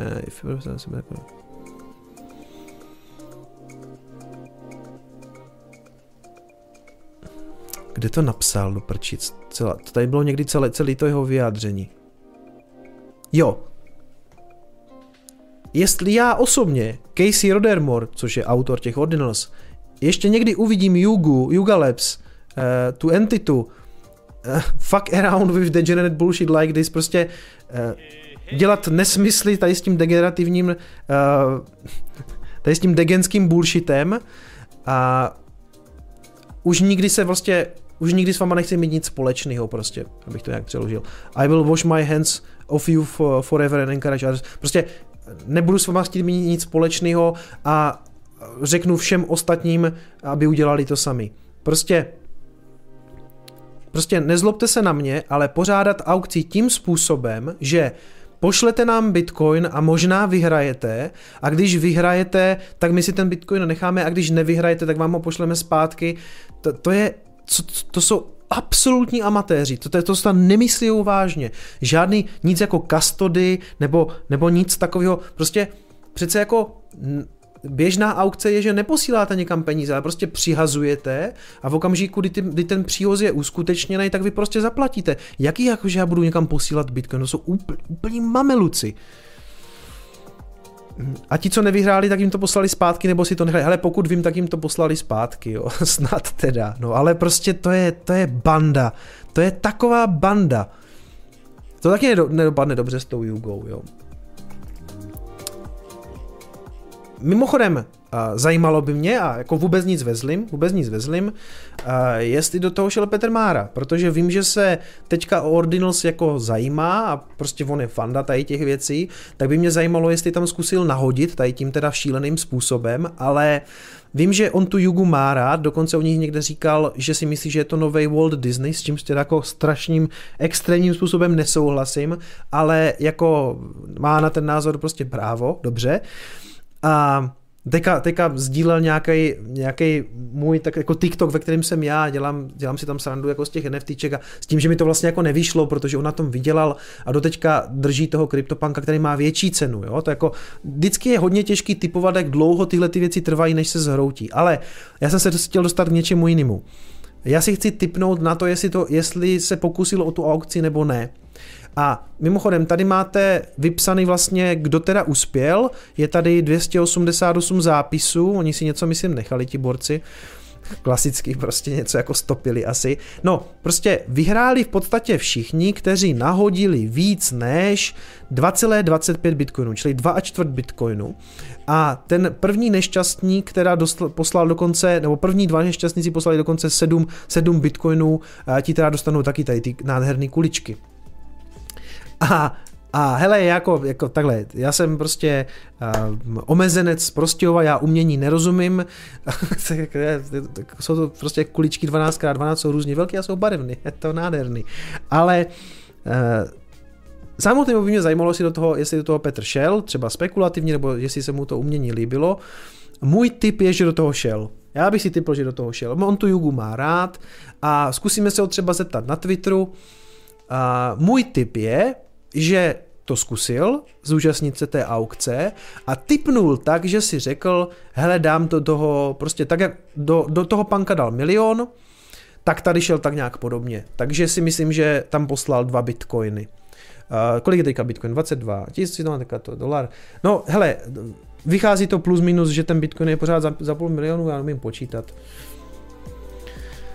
22, 22, raz, dva, tři tisíc USD je 400, eh, jo, půl milionu, 491 tisíc, tak ne, nejsem tak špatný počtář, takže, takže já si myslím, že si řekl, přišel domů a řekl ženě, hele, já tady budu ještě blbnout letos na těch ordinals a dám do toho zas milion. A ona mu řekne, hele, posledně ti to vyšlo, sice ten plešatý idiot eh, ve flanelce říkal něco jiného, ale prostě vyšlo ti to, tak klidně jako zaspekuluju. Takže můj tip je, že to Petr zkusil a že tam poslal dva bitcoiny a jestli poslal jenom dva bitcoiny, tak se do té aukce, nebo tak, tak to nevyhrál, tak to nedostal, jo? Nes, neskončil by, protože by potřeboval 2,25. Takže takže nevím, takže nevím. Jenom takový můj tip. Zkusím, zkusím, až ho třeba někde potkám, nebo, nebo napíšu někomu, koho on zná, nebo ne, já ho klidně možná označím na Twitteru. Nevím, jak se mi bude zítra chtít. Jo? On tam takovej, tak si tak jako sám tady blouzním po, po dvou malých pivech. Ale přemýšlím, vím, že on jako do těch NFTček prostě jako nadšený je, že ty Ordinals sleduje, že sleduje Jugu, všechno by mi to tak zapadlo do toho, že do tohohle prostě šel, že to zkusil. Vravel, že koupil nějaké vlnovky generované podobným způsobem, možno to bylo ono. Hm? Mhm.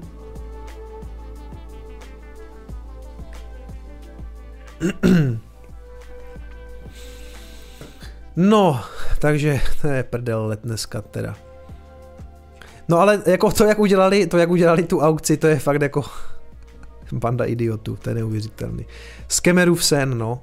Přesně, jestli to bude, rozumíte, protože přijde někdo, kdo udělá něco podobného, už to nebude Yuga, a řekne, jo, Yuga to tak dělala, my to uděláme stejně, jako to udělala Yuga. Pošlete to sem, jo, kdo vyhraje, pošleme samozřejmě prostě to umění a zbytek všem jako vrátíme peníze. A po, nejsou lidi. A nejsou bitcoiny.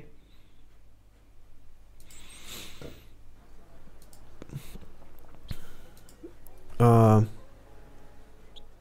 jo, to jsou tam takový jako srandy tady, že si Sam Bankman-Fried vymrčuje, co všechno může doma dělat, protože bude v nějakým domácím vězení, než proběhne ten soud, tak teď Prej chce mít to, Netflix, a uh, číst si nějaký kryptonovinky, protože on má nějak jako předepsaný od toho soudu, na co může koukat a na co ne. Bude mít nějaký upravený notebook, kde třeba bude moct používat eh, dovážku jídel nebo, nebo kupovat něco na Amazonu, ale zbytek mu tam povypínali a on se teďka teda ještě vymrčel, že než ten soud proběhne, takže by chtěl ještě Netflix a chtěl by číst takové věci, jako je, jako je Decrypt a jako je Coindesk, čemuž jako rozumím. Oni mu zřejmě jako omezí přístup na těch, na těch zařízeních, tak aby nemohl jako ovlivňovat nějak, to, nějak ten soud nebo něco takového. Uh, proposed whitelisted website znamená stránky, který, mu, který, který navrhuje ta jeho obhajoba, aby mu dovolili, je Amazon, Wall Street Journal, New York Times, Decrypt Coindesk, Netflix a Spotify a food delivery služby na doručování jídel DoorDash a Uber Eats a sportovní stránky MLB a NFL. Takže tohle si všechno jako vymrčel, přijde vtipný. No. Já myslím, že by měl hlavně držet hůbu a krok. Uh, ano, tady to vlastně přepíšu ještě Luboš Kreč, eh, ten myslím šéf-redaktor Czech Crunche. Czech Crunch je super poslední dobou, musím říct, jakože i prostě pro mě, když jim z toho výdám nějaký zprávy, tak jsou většinou jako dobře napsané, je to dobře, jako, jsou dobře informovaní, je to fakt jako super médium teďka, doporučuju. A to není placená spolupráce, fakt, fakt, je to, fakt je to dobrý. Jsem si to zařadil prostě do svých jako médií, které jako já čtu, když si dělám nějaký research na Coinespresso a fakt, fakt je to dobrý čtení.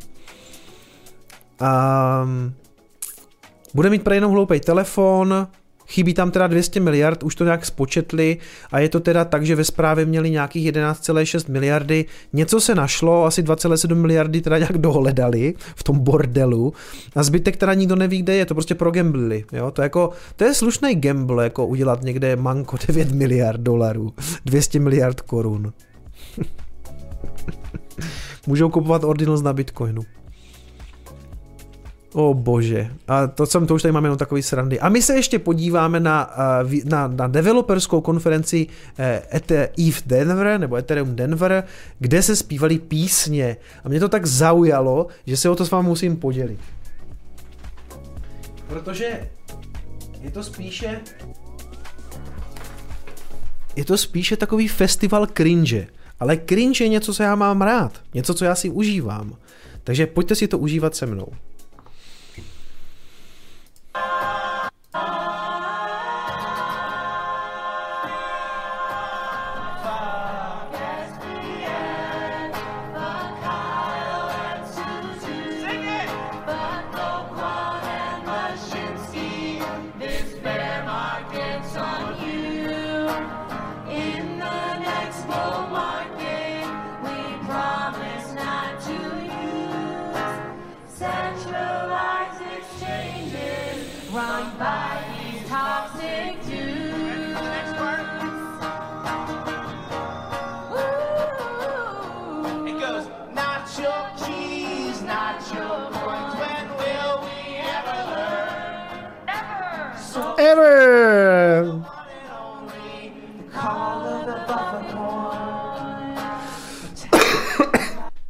No, hele, já bych chtěl říct, že na, jako, jsem tam někdo říká, že některé záběry z bitcoinových konferencí um, jsou trošku cringe a já s tím souhlasím, něco jako skutečně trošku je, ale tohle je podle mě úplně nový level cringe. Já nevím, proč to dělají, ale jako není to vtipný, není to zábavný, je to debilní, text je jakože jak, jak táborová písnička, ale asi nejhorší na tom je, že nikdo z nich do neum, neumí zpívat a neladí to.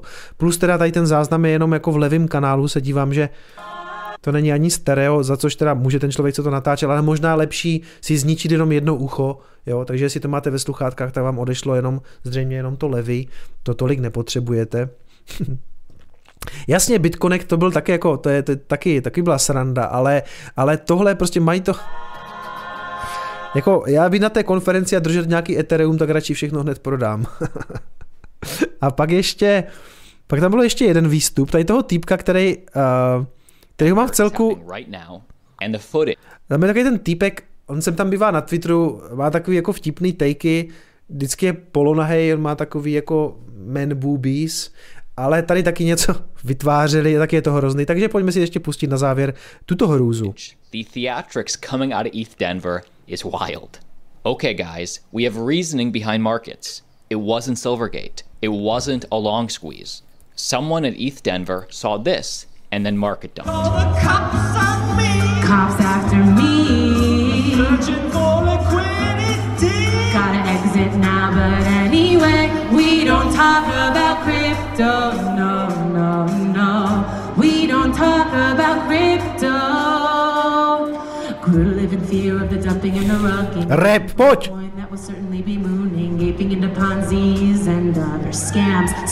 S- s- Tough to be full-time degening, looking at JPEGs when I should be nouning, grappling with a protocol I do not understand.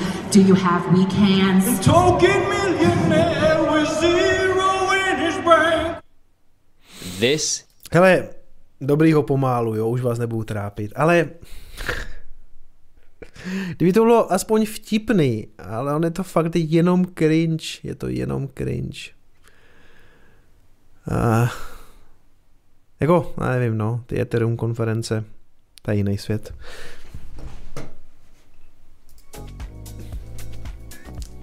Ale co já, já tomu nerozumím, že jo. Já jsem pouze toxický, hloupý maximalista. Ale dneska jsme z toxického maximalismu podle mě upletli docela vtipný stream. Já si myslím, že úplně špatný to nebylo. Nebojte, ještě není úplně konec. Mám tady poslední dvě věci. Tomu se chci taky vysmát. Uh, Solana Spaces zavírají, zavírají obchody v New Yorku a v Miami.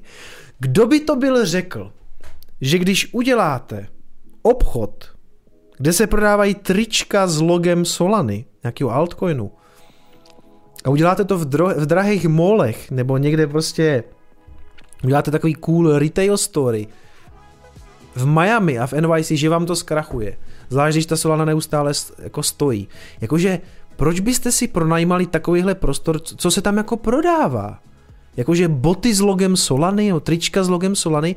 OK, jako já prodávám taky věci s logem Bitcoinu, ale dobrý, já jsem youtuber, já to mám jako svůj merch, mám to tady ve sklepě, náklady na provoz toho e-shopu nejsou prakticky skoro žádný, ale jako kterou, a já jsem to říkal, já myslím, že když- jsem potom tady o, o tom tady poprvé mluvili, že Solana otvírá nějaký svoje retail story, tak jsem říkal jako, to přece musí zkrachovat, to, to říkám, to uvidíme v bear marketu zavřený. Říkal jsem to nebo ne? No, nejsem si úplně jistý, jako ruku do ohně by za to nedal, minimálně jsem si to ale myslel. To si jsem myslel, musel myslet úplně každý, kdo prostě spočítá, kolik je jedna plus jedna, protože jako, proč? O, obchod obchod Solany, co, co, se tam, co se tam jako bude prodávat, jo? No, takže už to zavírají, takže už to nemusíme řek, eh, řešit, no. Ano, dobrý den, co Solana stojí? Stojí. Je to tak...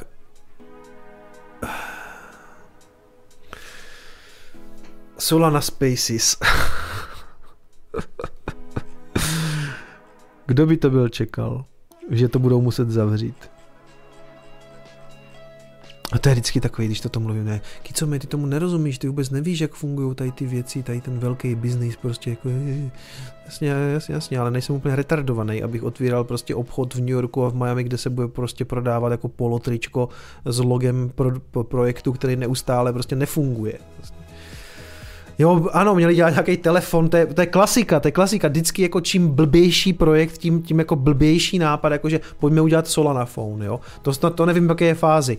Ne, ne, ne, nepamatujete, nepamatujete si, jak byl ten, ten WorldCoin, to byl, to byl dobrý nápad, že bude kolovat po světě nějaký ten orb, nějaká ta koule a ta koule měla skenovat jako vlastně člověka nebo obličej, prostě taky ultimátní KYC a tu kouli si měli lidi posílat nějak po světě a ono to, to bylo, a, to, a zatím stáli docela jako hlavouní jako ze Silicon Valley. To prostě to je neuvěřitelné, na co oni přicházejí.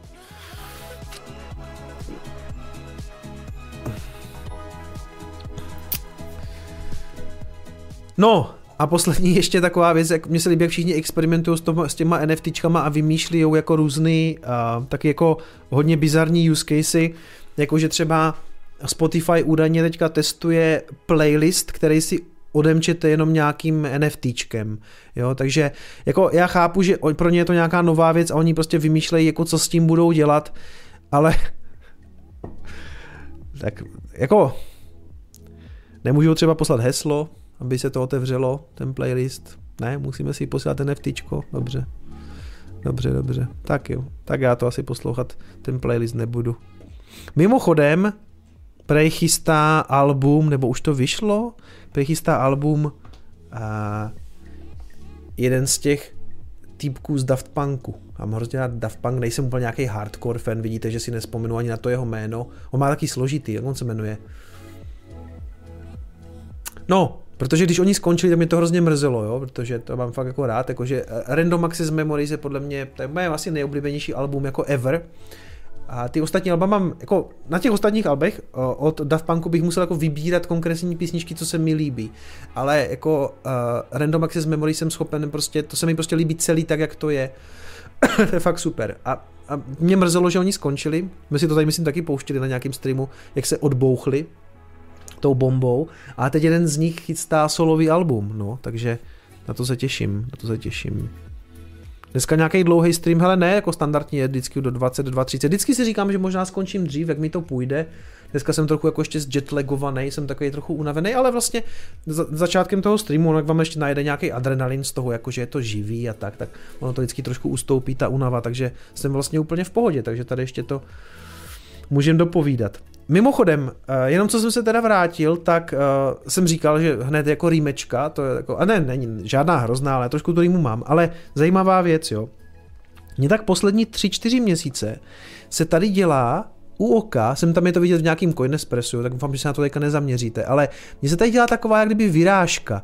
Mě vždycky ležím a mě jako trošku, asi třeba jak jsem nachlazený, tak mi trochu slzí oko a jak to tady teče, tak mi to vždycky podráždí tu kůži a pak tam mám takovej jako nějaký exém nebo nějaký, promiňte, že vás zatěžuju tady se svýma zdravotníma problémama, ne, nejedná se o nic fatálního, ale a, jenom jsem dojel do Thajska, za týden jsem to neměl. Přísahám, za týden to zmizelo. Já jsem si sebou vzal, já mám nějakou, nějaký krém od Biodermy na nějaký, jakože na tady ty oční, prostě něco. A to jsem vůbec nepoužíval. To, já jsem to prostě neměl. Prostě to nebylo vrátím se a za dva dny to mám. Můžete mi to prosím vás vysvětlit? Chce to vyoperovat oko, píše Miloslav Vastl. Ne, není to neplacená spolupráce, nevím, není to žádná spolupráce. A... Ale já nevím, jestli je tady sucho, nebo možná je to vodou. Jo, tam je teda hrozná voda, jako v Tajsku, se nedá pít z vodovodu, jakože to je jako, to nedělejte, jo, to z toho se poserete, ale, ale uh, tam se pije balená voda a musím říct, že to bylo jako fajn, protože to, to prostě nemůžete pít z toho, z toho vodovodního řádu, to by se vám fakt udělalo špatně. Takže všichni pijou balenou vodu. I na hotelech je v celku standardní, že tam prostě každý den máte postavenou novou vodu.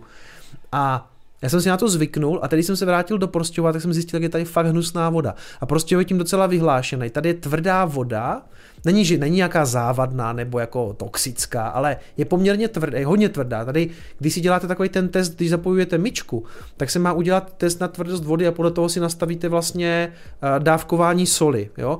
A na té škále, na té škále tvrdosti, kterou to umí změřit, 1 až 8, my máme 7. Jo? Eh, nastavený. Takže ta voda je fakt tvrdá.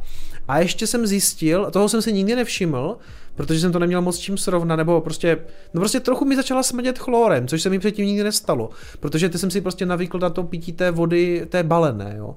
Tak nevím, ale na prostějovskou vodu si teda stěžuje hodně lidí, jako říkám, není nějaká závadná. My už nějakou dobu máme koupenou takovou tu konvici, nějakou tu Britu, nebo jak se to jmenuje, akorát, že manželka do toho asi za půl roku furt ještě nekopila filtry, no, takže to je, samozřejmě, to je moje chyba, že jo. Já jsem měl koupit filtry, nebo, nebo to, chtěl jsem jako, aby to nevyznělo, že udělala nějakou chybu, to by mi doma omlátila o hlavu. A já se nedívá na streamy, to je v pohodě. Ale, ale, tak nevím kdo, tak to asi koupím já ty filtry. Máme doma tu konvicu nebo ne? Nevím, proč, nevíte, proč jsem o tom začal mluvit? No tak nevím, nevím jo, už vím. A nevím, jestli třeba ta vyrážka není z té vody. Jako, jako říkám, to není nic fatálního. A já jsem v nějakým v nějakým tom videu před Vánocema jsem to měl fakt blbý, už to tak jako tak rozlezlo pod to oko, tak to bylo takový, jsem si to musel jako namazat a když to mažu, tak to jako zmizí. Ale teď prostě to tam zase mám, no. No nic, no, tak uh, jsem se s vámi tady podělil na závěr o svoje problémy. Nevím, jestli to jako jídlem nějakým, no. Hm.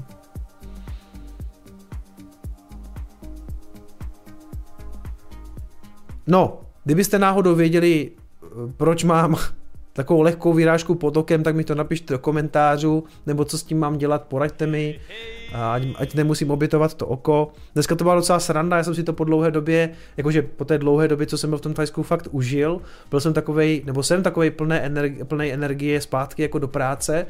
A ani jsem neměl takový ten problém, jako že a, jako zase jako, a, musím jako makat teďka. A já jsem se fakt, fakt celku už jako těšil, jo, že začneme něco dělat, teď prostě jsou ty scénáře napsané, jako nějak, budou nějaký fundamenty, příští týden zase host, v celku vím, co mám dělat.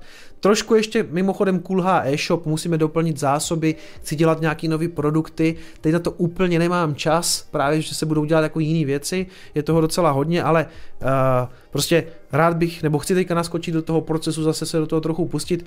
Jestli jste si všimli, tak jako mezi těma Vánocema a tím výletem do toho Tajska to jelo v takovým jako už režimu, jako že jsem se těžil na tu dovolenou, jo. Neříkám, že jsem to úplně flákal, ale už to bylo takový jako, jo, teďka ještě tady jako přežiju do, dva, ono, víte co, to bylo, my jsme odlítali 21. ledna, takže mezi Silvestrem a tím byly nějaký tři týdny a já jsem to měl už v té hlavě tak nastavený jako, teď to tady nějak doklepu, ty tři týdny a pak jako trada jako za teplem, takže to bylo takový, a, trochu jsem to flákal, jo, tak za to se omlouvám, naopak teďka bych se chtěl do toho trošku pustit. A ještě někdo tam psal, jestli to bylo nějaký spontánní rozhodnutí, takhle jako najednou odletět, jak jsem tam uh, říkal, že vlastně jako nepůjdem volit a tak, že tam někdo řekl, jako, že to, to vypadá, jestli to jako my to nemohli naplánovat nebo něco. Bylo to, bylo to plánované dlouho, věděli jsme od září, že takhle pojedem. Já jsem to nechtěl moc asi jako zmiňovat v podstatě ze dvou důvodů. nechtěl jsem vás všechny nasrat, že pojedu někam na 6 týdnů, abyste si neřekli, že se pojedu na tak dlouhou dobu flákat. Takže jestli jste si všimli, tak jsem celou dobu trošku mlžil o tom, kdy se vrátím. A ten důvod, proč jsem mlžil o tom, o tom nebo jsem to neříkal dopředu, je, že jsem si taky říkal, aby nás třeba někdo nevykradl. Jo? Ne, že bychom doma měli nějaké úplně cené věci, navíc ten barák je jako v celku dobře zabezpečený, navíc jako před barákem tady zrovna máme kameru městské policie, protože eh, tady je prostě nějaký úřad, takže ono by to bylo, ale víte co, jako obecně není úplně dobrý hlásit měsíc nebo týden dopředu, halo, pojedu teďka na měsíc pryč, pojďte mě vykrást, jo, takže i z toho důvodu jsem to prostě vůbec neříkal, a pak, když jsem v tom Tajsku byl, tak jsem ze podobných důvodů vlastně neříkal jako přesně, kdy se vrátím, jo, aby si to, takže neří, jako u nás není moc doma fakt jako co ukrást, je tam nějaká jako televize a, a receiver, jakože AV, jako AV receiver a to je tak jako jediný, co byste si tak jako asi odnesli, pokud jako možná toužíte ještě po PlayStationu 4, na kterým stejně nehraju, ale jako, jako obecně si prostě myslím, že není, jo, jako i možná jako taková rada pro vás, nevykládejte dopředu, že někam jedete na dlouhou dobu, prostě, prostě to není dobrý nápad, no.